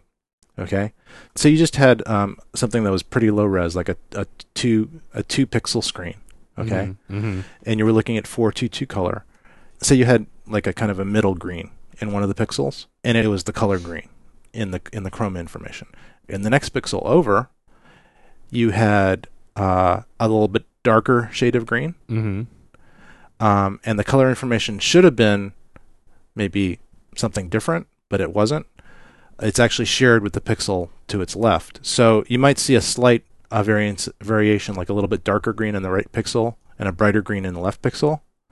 But in in actuality, all you're seeing is a variance in luminance between the two pixels. Okay, but the way our eyes see, we kind of say, well, that's okay. That that that little darker green is going to work for me, and I still see it as high resolution because I'm seeing two different variances in brightness Mm-hmm. between the two pixels. Okay, so that's that's what 422 is. Now 420, which is basically what all of our camcorders use and AVCHD uses and Blu-ray uses, and surprisingly, is throwing away the the color information in three out of four pixels. So imagine four pixels in a row. The first the first um, pixel has the correct color information, but all the other three pixels to the right only have the correct brightness information or luma information, and the color information is shared with that first pixel. Hmm. So you could have variances in the in the brightness on those four pixels, and it- they would look different, but the color information is basically thrown away, and it's just sharing it with that pixel, that first pixel. It's a little bit complicated, a little bit more complicated in the way the real world works. They they use uh, a way of alternating lines in the video to kind of make it a little bit more more random and more even when they're throwing away information. But what I described is pretty much what it is. It's throwing away a lot of color information, but keeping the brightness or luma information. Okay. That's it. That that that's it, huh? I, I, That's I was, pretty much it. I was hoping you're going to tell me the butler did it or something like that. well, uh, as you could see, that's the reason why, ladies and gentlemen, this is called the coma segment. Oh wait, I, I guess I could add a little bit more. well, why not? So, uh, just to kind of talk about practically what's going on here. Most DSLRs have 420 color, okay, when they record, and most camcorders, even up to, you know, pretty high-end camcorders, also record 420 color. There's a couple camcorders that record 422 color internally. For example, one of the reasons that the C300 Mark One, the original C300, was popular was because it recorded uh, 50 megabits per second data rate, but it also recorded 422 color. Okay, and those two things combined made it very, very easy for broadcasters to take that and broadcast it. Like the broadcasters actually have standards for these bits that we're Right. talking about in this episode, right. and and that camera fit that bill. An, an, another Canon camera, the the um, I forgot the name of it, but basically it's their other but smaller uh, smaller sensor kind of broadcast camera also Okay. did that. So um, in fact, uh, HDV does not do that. HDV is is is 420. Okay, so a lot of HDV cameras weren't considered to be legally broadcast cameras. So and and back in the day, DV same thing for DV cameras. They weren't considered legally broadcast cameras. So um, now the way to get around that, to get around that 420 color space, is to use an external recorder because most camcorders through their SDI or HDMI outputs Mhm. will send out a 422 color signal. So, for example, with my external recorders, with my Odysseys or my Ninja Star, I can actually record a ProRes 422 signal coming out of those. And so, what's the purpose of doing that? Why would you want to have? You may ask, Rodney. You may ask me. Hey, Why? Uh, uh, why? Why? I, I mean, I don't even remember the question. Let alone, but just just say why anyway. Why? why? Why would you care about recording? Why would I care? Period. I mean, that, that, that- that's really the thing for crying out loud. But okay, why would I care about recording like that? record why well um you have even though your eyes um have a pretty low color resolution you can still see a little bit of a difference between 420 and 422 color but again just like the uh, 8 versus 10 versus 12 bit when you're when you're doing color correction in post you have a lot more information to work with Mm-hmm. so when you're raising um, the color of a particular, say you want to make it a little bit, you know, more yellow or whatever, well, you're actually affecting more pixels with that adjustment. Mm-hmm. Because in a 420 color scheme, there's there's a block of four pixels that are the same that you're actually raising or lowering. So if you're doing that in a pretty extreme way, you will see blockiness starting to appear when you're doing that in a 420 color space. If you do that in a 422, you see a lot less blockiness. And if you're doing it in a 444, well, you don't see any blockiness really at all. Uh, that is attributed to that chroma subsampling. So again, doing post, much more accuracy in color correction, much more ability to change things without looking bad, and, and having artifacts. There's also another reason why you might want to use 422 as opposed to 420, and that's green screen compositing. And just imagine this: you're trying to find the outline of something and and then cut it out very accurately, Mm-hmm. and you're doing that based on um, based on pixels. Well, you're doing that based on actually the color of the pixels, not really the luminance of the pixels, right? Because you're you have green or, or blue in the background, and you're trying to see the difference between that green background, which is very spectrally the kind of the same, and whatever you're trying to cut out, like the, a person, like a person's hair or something. Right. So imagine that their hair has, you know, little, you know, little wisps of hair coming out, and they're slightly, you know, maybe they're like have a little yellow in them or a little green in them. If your uh, color subsampling is making the green of the background and and and saying, okay, I'm going to group that set of pixels together. That green background, along with all the other a few pixels around me, is going to be the same green. Well, just think about it. You're actually reducing the the fineness of your cutout. The cutout is starting to encroach potentially on your image because of the chroma subsampling.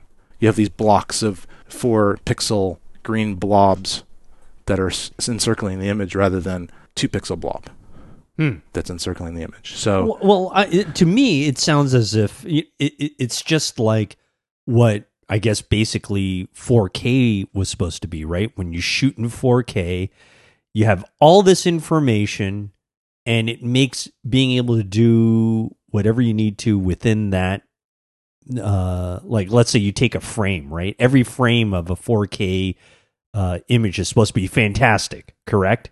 Right. It's supposed to and- look like a photo. It's supposed to look like a photo. So Right. you would be able to crop, come in, you you'd be able to zoom in, you'd be able to do whatever you want with that, and it's supposed to be fantastic. Same thing here, correct?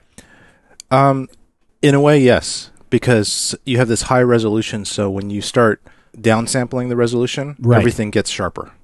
Right. Oh, oh, hey, f- uh, pretty much like uh, when you have uh, like my iMac here at uh, at the studios of uh, of Tech Move, uh, and you and you know you watch a video full screen. Sometimes, in some ways, because of compression or whatever, it looks better when you shrink it down a little bit. Yeah, because you can't actually see the, the the imperfections as much. Correct. Yeah, so that that would be a reason for shooting in 4K and then and then down resing to HD, and that's actually what works really really well nowadays. Mm-hmm. You know, the GH4 4K. If you look at the 4K, it's not you know in a in 4K screen, it's not that great. But once you reduce it to HD, it looks really really good. It looks it- like wow, this is a great camera. That's kind of like the same principle as uh, when we were doing a lot of uh, you know audio production. Correct. You, you you you you know you get your your best signal, you get your best uh, recorded piece, and then you downsample it to an MP3.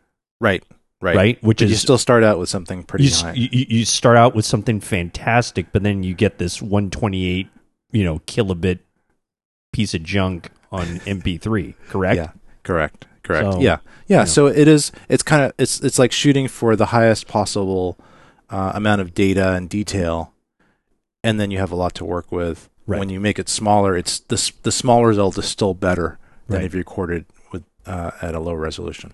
So and that's why we we always keep that archival uh, footage and Yes. or or audio tapes or in in Iron Mountain.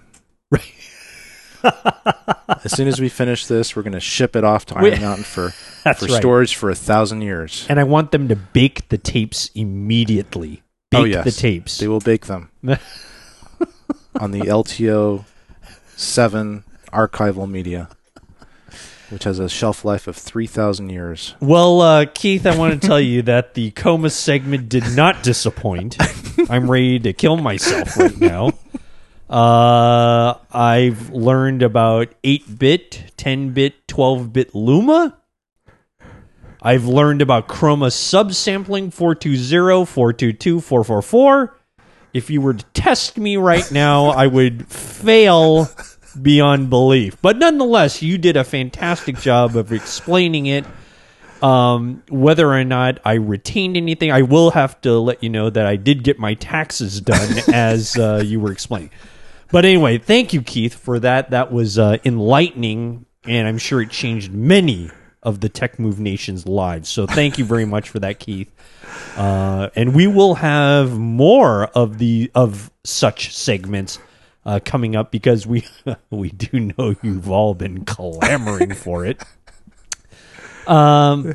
Okay. Well, hey, uh, I I got to go uh, uh, uh, get feeling back in my limbs. So let's take a break, and uh, we will come back, reset this whole circus we've got going on here, the circus we love to call Tech Move.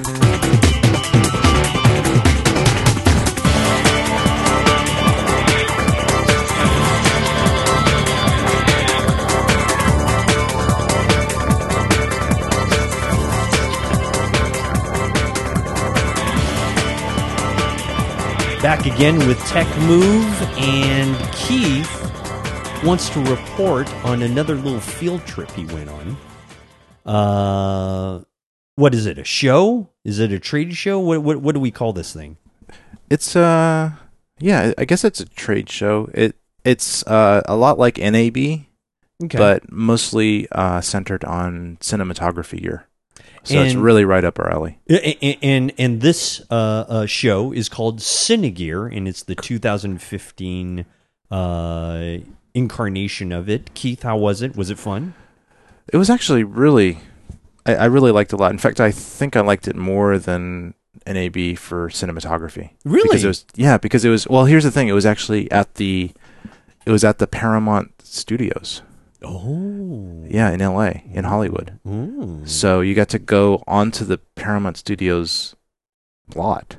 You know where they have all those buildings that are Oh, I mean it's it's a huge it's uh, it's gigantic. I mean it's a gigantic area. Right. Yeah, and um, so they pretty pretty much. I mean, they have a lot of buildings and auditoriums and sets, and so there was a lot of gear, a lot of vendors displaying inside, manufacturers displaying inside the buildings, but then there were also the manufacturers lining the streets as well.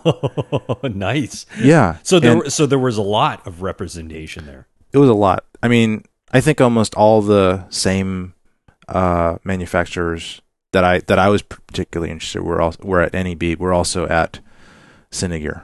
Hmm. Um, and it was just it was pretty cool. You know, they have all those cranes, like the super fast uh, robotic cranes that are now being used a lot for for cinematography. All the all the you know different manufacturers. You know, Canon was there, Panasonic was there, uh, DJI was there. I mean, all the ones that I was interested in. They had a whole like like they had a whole auditorium just for lighting people. It was all in one place Mm. all kinds of LED lighting and other types of lighting, and it was it was actually just the experience was pretty cool because we had to walk through the the Paramount lot, kind of on the way to to the actual Cinegear show, and on the way you get to see all the kind of the outdoor sets and mock-up streets that they have.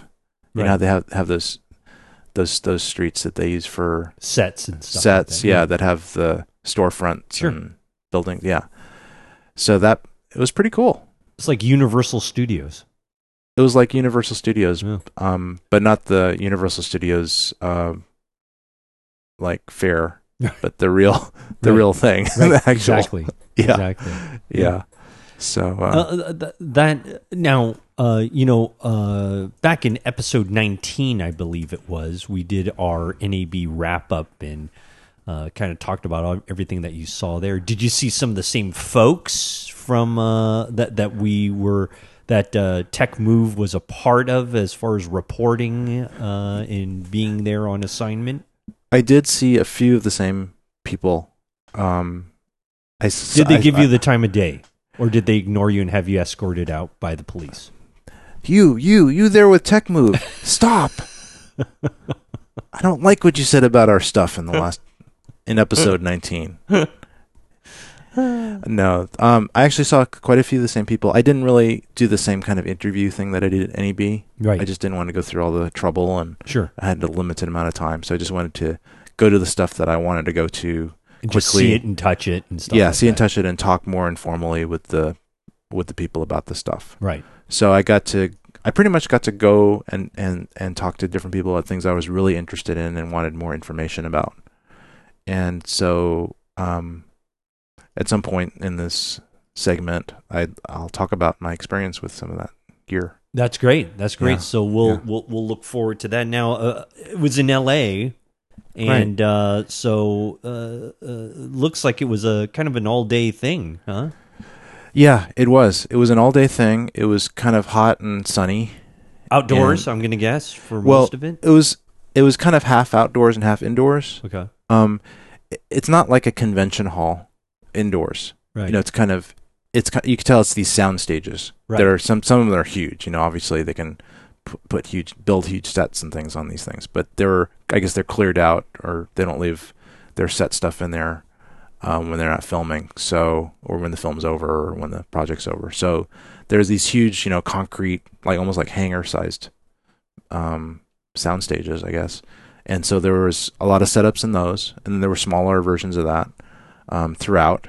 But then just along the streets, you know, it's kind of like a 40 foot wide street. There were vendors on each side of the street, you know, like in these booths, you know, with overhangs and tarps, I guess, in case it, in case it rained or whatever. right. So yeah, so all the same people that I saw at NAB, I saw, I saw there. I noticed here also that they had uh, master classes, they had seminars, and all this kind of thing. Did you were you able to attend any? Were you able to be a special guest of anything? uh, did they recognize you and uh, want you to come and speak to? Uh, uh, to the folks there? Um, you know, if, I think it was kind of a last minute thing. Uh, so- uh, what you mean for you to go? Yeah, for me to go there, it just happened to be a convenient time for me to go, and and and uh, so no, I didn't have a chance to really set up all that all that stuff and do any kind of uh, seminars or speaking or to attend anything or Right. anything other than just be kind of like a normal person going through the show. Which is probably good because probably the, the, the, the ticket would have been more expensive had you been able to do that. So you just pretty much got in just to look at the show and then Yeah. get get out. Were, were, Yeah. were you there? Were you there for a couple of days or what? What was it? Yeah, I was there. I was there um, in LA for a couple of days and and went to Cinegear. It's actually not that long of a show. It's only like two days. Right. Okay. So yeah, the the ex- exhibition is only Friday and Saturday. oh, nice. Yeah, so it's not it's not quite as it's not quite as huge as NAB, and it's not quite as quite as long as NAB. Right. But it's also much more like the L.A. Hollywood scene is there, Right. which was pretty cool. You could tell that all the people around were really like filmmakers and people that did did uh, you know TV shows and things like that in L.A. Did you tell them that you're part of Tech Move and did Um, they gasp in fear? Um, a couple of times when I talked to people, I in fact I set up uh, several interviews with people that I uh, like the Canon people and Veravon and and uh, this company called Ready Rig, which I'm going to talk about, uh, and the DG. Uh, actually, I visited the DJI booth again. So um, yeah, I did talk with them and, and mentioned that I was in the podcast, and yeah, they did gasp and said, "You wait, you're from Tech Move, the Tech Move." Yeah. That's great. All right. Well, uh, let's uh, let's let's get uh, with with talking about all these uh, different uh, exhibitors that you that, that that you met with. Okay. Uh, let's uh, let's reset for just a moment, and uh, and we'll come right back, and we'll talk about Cinegear, uh, the Cinegear Expo 2015, uh, and Keith's impressions with it. We'll be right back. You're on Tech Move.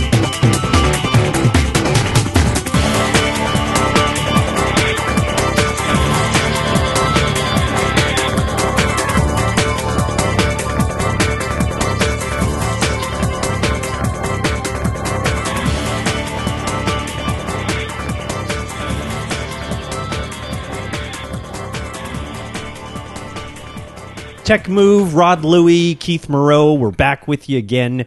And uh, let's continue uh, our discussion about Keith's visit, visit to Cinegear 2015. Uh, uh, the uh, and your impressions, uh, Keith. You know, I, I know you, you you saw a bunch of you know people that you saw at NAB. Saw you know saw a few things here and there. Uh, l- l- let's let's talk about some of the specifics that uh, uh, that you got away from, yeah, or you got um, from. Yeah, so I didn't really necessarily want to go to the same things I went to at NAB. I mean, there was a lot of the same stuff there, so I didn't didn't visit, visit Kessler. Um, I didn't. Well, I actually did visit DJI, but in a different way. Mm-hmm. Um, so I'm just going to talk about some of the few things that I was personally interested in. So I'm going to uh, the the first um, company that I don't know if you know I've heard of them, but it's called Veravon, and you can go to I guess it's veravon.com.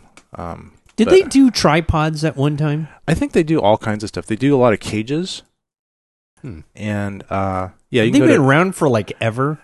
I they're a Chinese company, um, but they oh my. have been around for quite a long time, for several years. Veravon. They're they're featured a lot on Cheesy Cam and some Okay. other stuff. But they've come out with uh, quite a few gimbals recently, um, and I I saw I I've seen a lot of um, a lot of articles on their gimbals, um, and they look pretty good. And I I was actually very intrigued with a couple things that they're currently uh, working on. Um, but if you go to veravon.com, you can see all the different things that they're they're featuring. They have a lot of cages. I actually have a Veravon cage from a A7S. Um, the A7S kind of needs a cage, especially if you want to use the mic, uh, any kind of mics on it. Uh, they have a the Sony has a has a mic, um, kind of a mic interface that allows you to put uh, XLR mics onto the A7. So, nice. um, but the it kind of needs a cage in order for all that stuff to fit together properly and to be mounted on the camera. So, uh, I got one of those, and it's it's pretty good. It's it's got a few I think a few flaws. I think they've des- redesigned it since I got mine, like right after they sold mine. Mm. Uh, they said, you know, this isn't good enough. Let's redesign it because Keith just bought his. So, but, but uh, uh, anyway, so one of the things that they they've they've had this thing called the um, the Birdie Cam, okay, and so I actually went to their booth, and they're really nice people. You know, they're they're Chinese speakers, so they don't always speak the best English, but they um they showed me their birdie cam and I tried it out and it's really nice. It's a it's a it's like you know like all of them. It's like the DJI and and some of the others. The thing that I kind of liked about the birdie cam though, it's not composed of that kind of typical tubular far, uh, carbon fiber. It's actually composed of uh, aluminum that is kind of squarish and so it can Mhm. be um, aligned pretty easily and it's got uh, toolless alignment. And I tried it and it, it worked pretty well.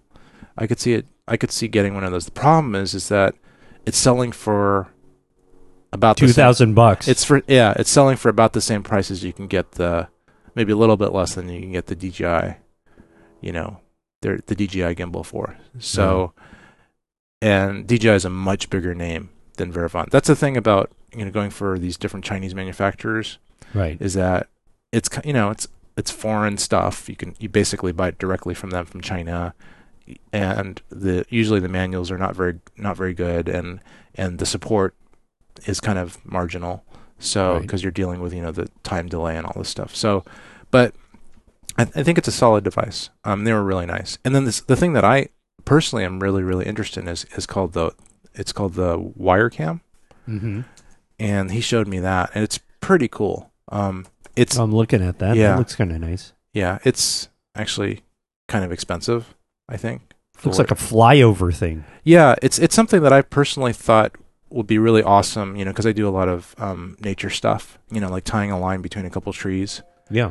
and, Right. and doing and doing some nice um, you know, shots uh, where you can't you couldn't you couldn't really fly a a drone through.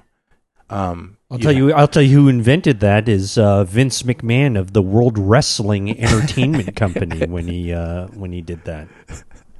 Really, and then and then the NFL stole it, and uh, so now now they're using it all. But it Ye- looks neat. Yeah, it's it's kind of like that thing you see in the NFL. Yeah, and you can actually make it move up and down remotely um, because it's got motors and, and, and stuff on it that actually, uh, so you don't have to move the cable at all. It's actually going on its own, so you can go back and forth remotely. And he showed me that, and it's pretty cool. It goes really fast. Is So, it smooth? It's pretty smooth, and it's got a gimbal on the bottom, so it stays really steady. It looks it looks good. Yeah. Yeah. Unfortunately, it's it's pretty expensive. It's like four thousand dollars or something.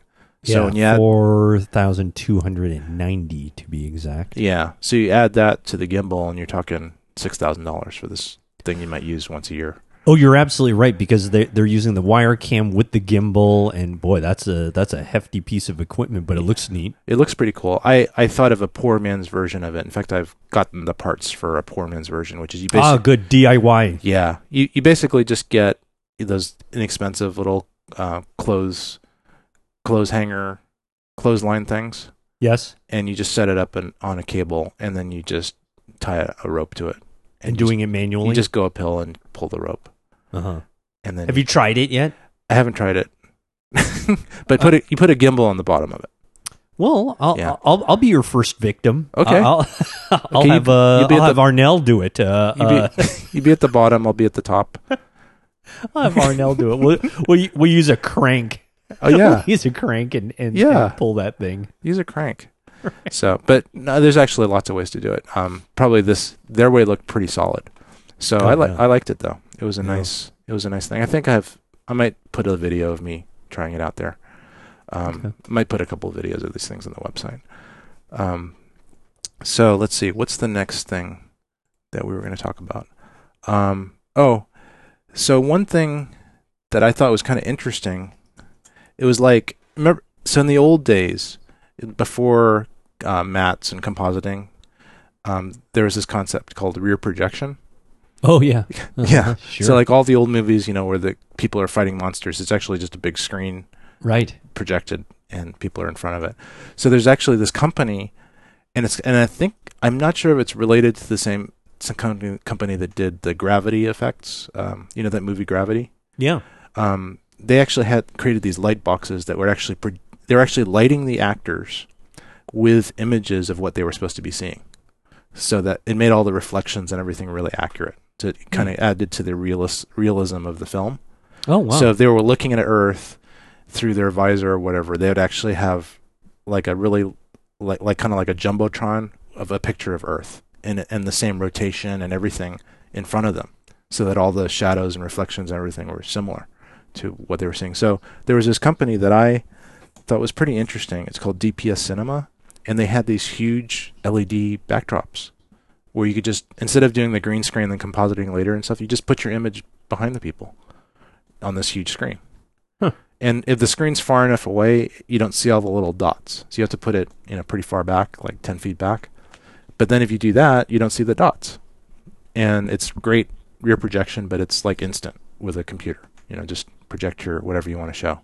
And then they, you'd also sync it up with the the lighting part of it too. So you have these these things that are playing pretty low res images of what they're looking at, so that all the you know all the all the uh, shadows and lighting is realistic.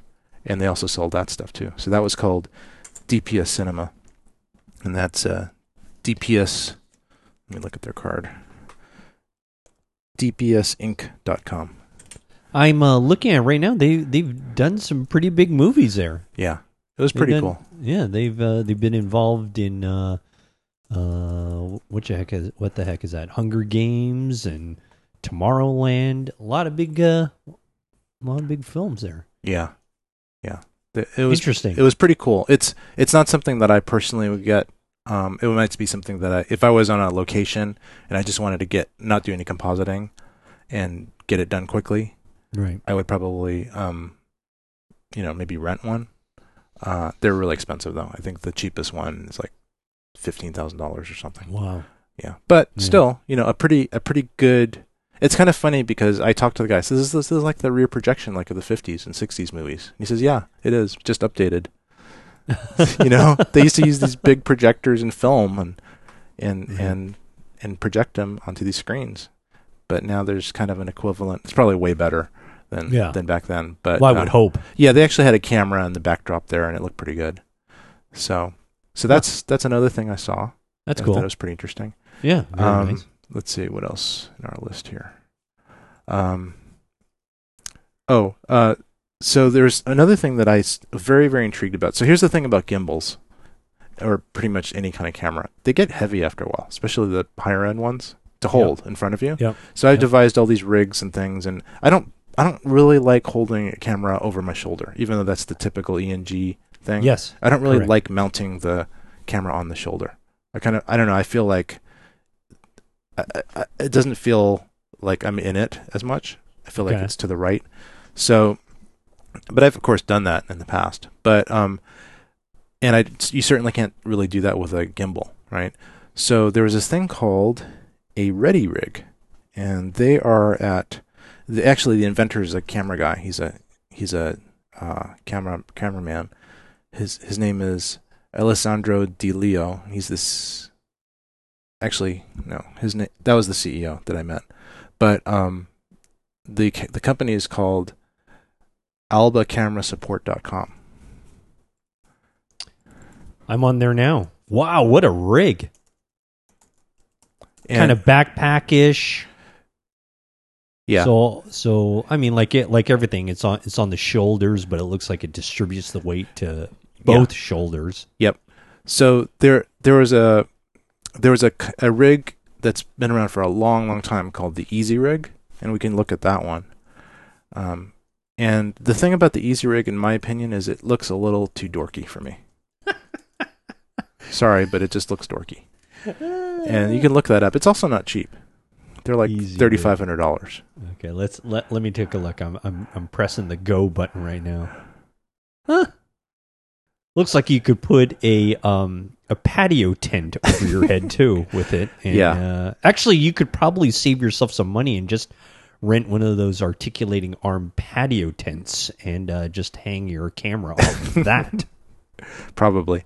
Yeah. But uh, so I I it I, I was almost going to get one of these things, but Yeah. basically it's like a thing that you it's a backpack. The Easy Rig is a backpack that you put over your head and it, and it goes over your head, and then Yeah. there's a like a little cable that ca- attaches to the camera.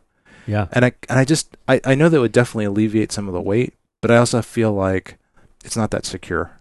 I feel like you'd have to find the, the central point of the camera uh, balance. So just- is the is is the only thing about that is that this arm that goes over your head is supporting the weight of a camera. That that that's that's, pretty much it. What it is. That's pretty much it. And it's got a little spring mechanism so you can move the camera up and down a little bit without it. It's not like a interesting. yeah. It's got a little extra line in there that allows you to move the camera up and down to reposition it. Yeah, Interesting. it just it just looks too dorky to me. Like it might work great, but no offense, Easy Rig uh, folks. No, no, no offense, but But I know a lot of people that use them and just just just swear by them. well, I'm sure. Yeah. But um, this one here was pretty cool because it's got two connection points, and that's what I like about this. Yes. Um, you and you can use it on a gimbal, or you can just attach uh, attach it to your camera or to a a camera on that's not on a gimbal, um, Mhm. using some using anything, using any kind of rig. And it has kind of the same concept, but it basically makes the camera float because it has these elastic bands on the back and these two arms that go over your shoulder and then stick out, and then the thing's right in front of you. And you can move it close or far. You can move it up and down, and there's no weight at all. And I tried that. I tried it on there, and it's really professionally made. It's like it goes on pretty quick. It collapses really small, and it um, it works. Does it just does it distribute the weight fairly decently? Yeah, it's there's no really no weight at all with the camera. Mhm. So no matter even if your camera is like 20 pounds, it, it works really well because a gimbal and a camera can be could be 20 pounds depending on how big they are. Hmm. So yeah, so it just allows the camera to just float and you just direct it where you want. You can push it out or back, and it's not when you're wearing it. It's not like you're.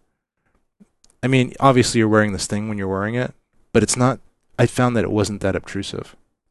Like Huh. I, I felt like I could be in a situation and be wearing this and not be going, "What's that?" You know, as I've been in many situations with big rigs. Well, in, in all honesty, to me, it looks like the same type of contraption that they put people when they have spinal cord injuries. but uh, but I think you're correct. I do like the two points of um, uh, wh- where it's holding the thing up. Yeah, it's on the left and right side, and they're Correct. about a foot or foot and a half apart. Basically well, and, around and, shoulder. and, and obviously adjustable here because Yeah. there, there, there's a lot of points there that you can you can have them extend out as far as you want and Mhm. stuff like that. So yeah, I think that that's good. and there's a certain amount of um, kind of steadiness imparted by the thing because the whole thing's kind of elastic. Yeah. So it's not it's not like having a, a solid thing that's on your shoulder that's going to be Right. moving up and down with your shoulder movement. It's more float Right. more floaty than that. So I, I was actually I was looking for this thing at the show and I was it was amazing. It was actually actually at the DJI booth. They had a little corner because they were showing it along with the DJI gimbals. So I got to see the DJI Ronin M there, which is Mhm. a smaller version of the the DJI. And it's a lot Mhm. smaller and lighter, and you know it's, it's pretty well made. Um, so yeah, they they kind of not really partnering, but at least using their space there, and they're both really nice people. The Cool. C, the CEO and this and the inventor. Good. So um, yeah, That's that is Alba Camera Support.com. hmm AlbaCameraSupport.com is where you'll find the Ready Rig. Yep. You have a price on that? Did you? Uh, yeah. I think it's about two thousand dollars or less. Okay. Yeah, I think they're they're actually. I think you can order them now because when I was there, they were just coming out at them. Let me see if I click the order now button. Maybe I'll just order it while they're on the air. I'm gonna add it to the cart, Right. and it is nineteen ninety nine Well, Very good. with thirty five dollars delivery. Okay. Yeah. So not bad for. I mean, it's it, it's it's actually a pretty good deal because you can get Sure. Steadicam vests for about that too. All right. Yeah. Good. Good. Good. So- and uh, that that's uh, that's pretty much the, the the highlights you would say of Cinegear. There was one more thing Yeah. that um I got actually to try the Canon C300 Mark II. Ooh, you, Yeah. you actually tried it. yeah, I got to try it. I got to hold it. I got to look through it, and because I was actually a little concerned it was going to be too heavy for me. Right. It's it's substantially heavier than the C three hundred, the C one hundred that I have, but it was pretty nice. It was really nice. It still it felt it felt very C one hundred like, but you know a little bit beefier and and really high quality. And I talked to the um, I talked to uh, one of the Canon reps there. He seemed like he really knew what he was talking about. His name was John Sagud.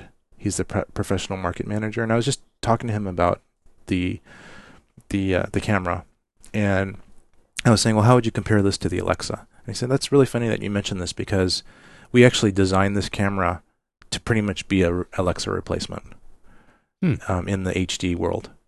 Because Alexa right now is still HD. They don't even Mhm. have a 4K version of it. I mean, it's like 2K. It's a little bit higher than HD. And yeah, we talked a little bit about it, and he said, yeah, what we've tried to do is you know put this 4K sen- sensor in there, and with all these profiles and and dynamic range, and we feel that it's we feel that you you could cut cut it along with uh, Alexa, Mhm. which for me is pretty cool because Alexa's like the gold standard of cinematography right now. You know, it's either like the Red or Right. or the Alexa when people are making films, and mostly it's the Alexa. Uh-huh. So uh, that was that was pretty cool for me to hear. Interesting. Yeah, so, of course, of so course he's a Canon this- rep and he's going to say Right. whatever, but Of you know. course. but for him to have the the boldness to say that, you know, he must believe it.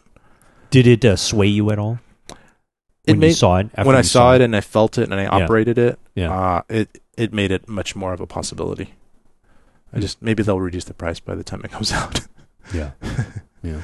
Interesting. yeah.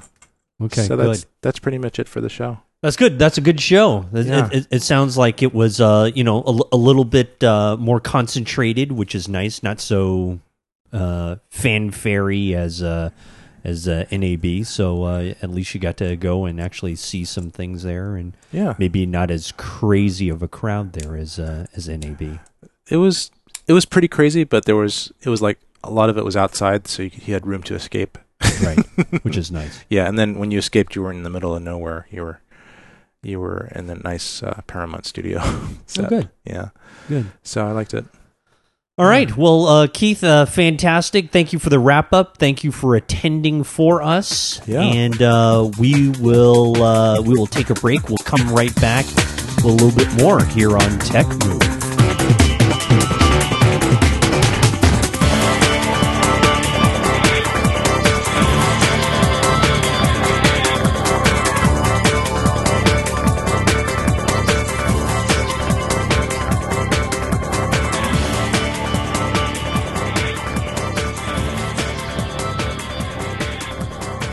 Right. Hey, you know, another fantastic episode of Tech Move here.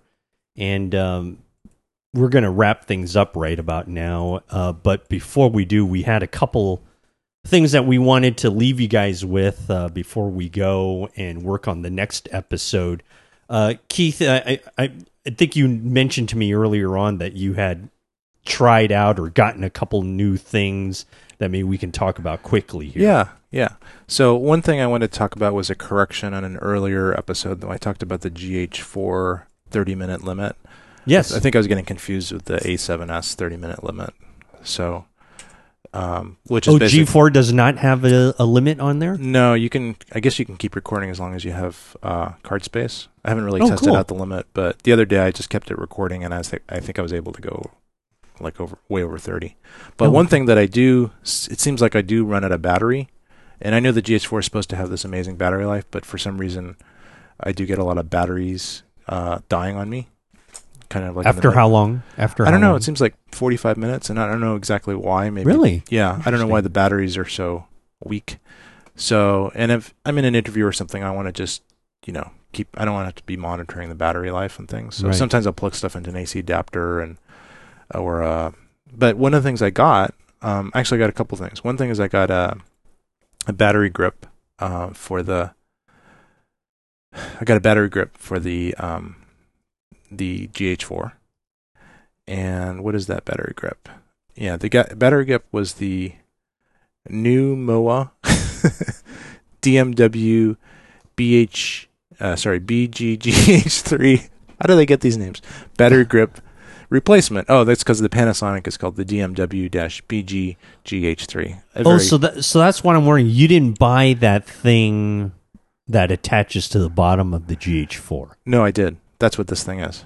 That's what it is. Yeah, it's it's it's so Panasonic has a battery grip which is like a few hundred dollars. But this is and it's and it's the same for the GH3 or the GH4. because they both have the same form factor. Um, but this one's like sixty something dollars. So it's a No, lot. that that's right up my alley. Yeah. So it it only holds one battery, but it it augments the battery that's in the GH4 already.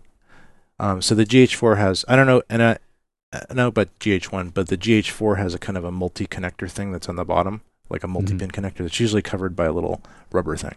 Right. And you pull the rubber thing off, and then this thing sticks right in. I'm going to just send you a link to this so you kind of know what I'm talking about. Uh, It's the Newmowa, right? yeah, new Mo. You You, see it? It? Yeah, it's Okay. the essentially the GH3. Yeah, it's a GH3 and GH4 battery grip. Yeah. Okay. So Uh, yeah, I'm with you. Right, I'm, I'm looking at it right now. Oh, it looks. Yeah. it looks pretty nice. It's actually really well made. You Hey, know, I, you, you know, I thought that the Panasonic one was like a million dollars or something like that. I don't. Yeah, I didn't even consider. Most of the battery grips in the manufacturers are really expensive for. Yeah. So, but this one's fine. And the thing that's kind of cool is that with the GH3 and 4, you don't need to remove the battery from the camera. You don't even need to remove the cover, the battery cover, Mhm. um, which is always kind of an annoying thing because basically to turn the camera into a grip, a camera with this extra grip on it, with for example the Canon cameras or the A7 that I have, you ha- and I have a battery grip from my A7 too. Um, you have to take the battery cover off, remove the battery, and this thing sticks inside the battery slot as part of the grip. But this Right. one doesn't have that. It's just a separate thing. You just remove the little cover from the bottom, the rubber cover from the bottom of the GH4, and then stick this and screw this thing in. yeah, and so- you're, it looks like you're just using the tripod uh, uh, adapter to Yeah. grip it on there, and that's Yeah, about it. That's about it. The only and and I tried it out and it works pretty well. I haven't really tried it on in a real situation yet. I'm going to just see how long it can record with a couple batteries. It it holds one battery and then there's a battery in the GH4. So basically, it's like every other grip that has two batteries in it. It's Hmm. just that the batteries remaining in the GH4 are not taken out. Um, the only drawback is that the tripod, the the replacement tripod socket is offset. It's not right in it's not right in the middle of the center of gravity of the GH4 anymore. So oh, um, oh, you, you mean at the bottom of this new battery grip, it is Correct. offset. it is offset. It's a little to the right. It's like an inch over. oh, So it's not okay. when you put it on the tripod, uh, it's not perfectly balanced. Not that that's that important. right. Um, there's actually an adapter that I'm going to order from Markertek that moves it over. It's just like a little plastic thing that just kind of re resets where the center is. Okay. So I might get that too. So that's uh, one thing I got. I also got a. Uh, I basically don't want to ever run out of batteries on the GH4 again. So I got some other thing from Amazon. It wasn't an Amazon Prime thing, but it's the HQRP AC power adapter. So this is now this is the thing that actually does replace the battery, okay. but it's it comes out of the battery slot and Yes. it has a AC plug, and it just replaces the battery. Hey, you know, I think uh, didn't the GH1 come with that?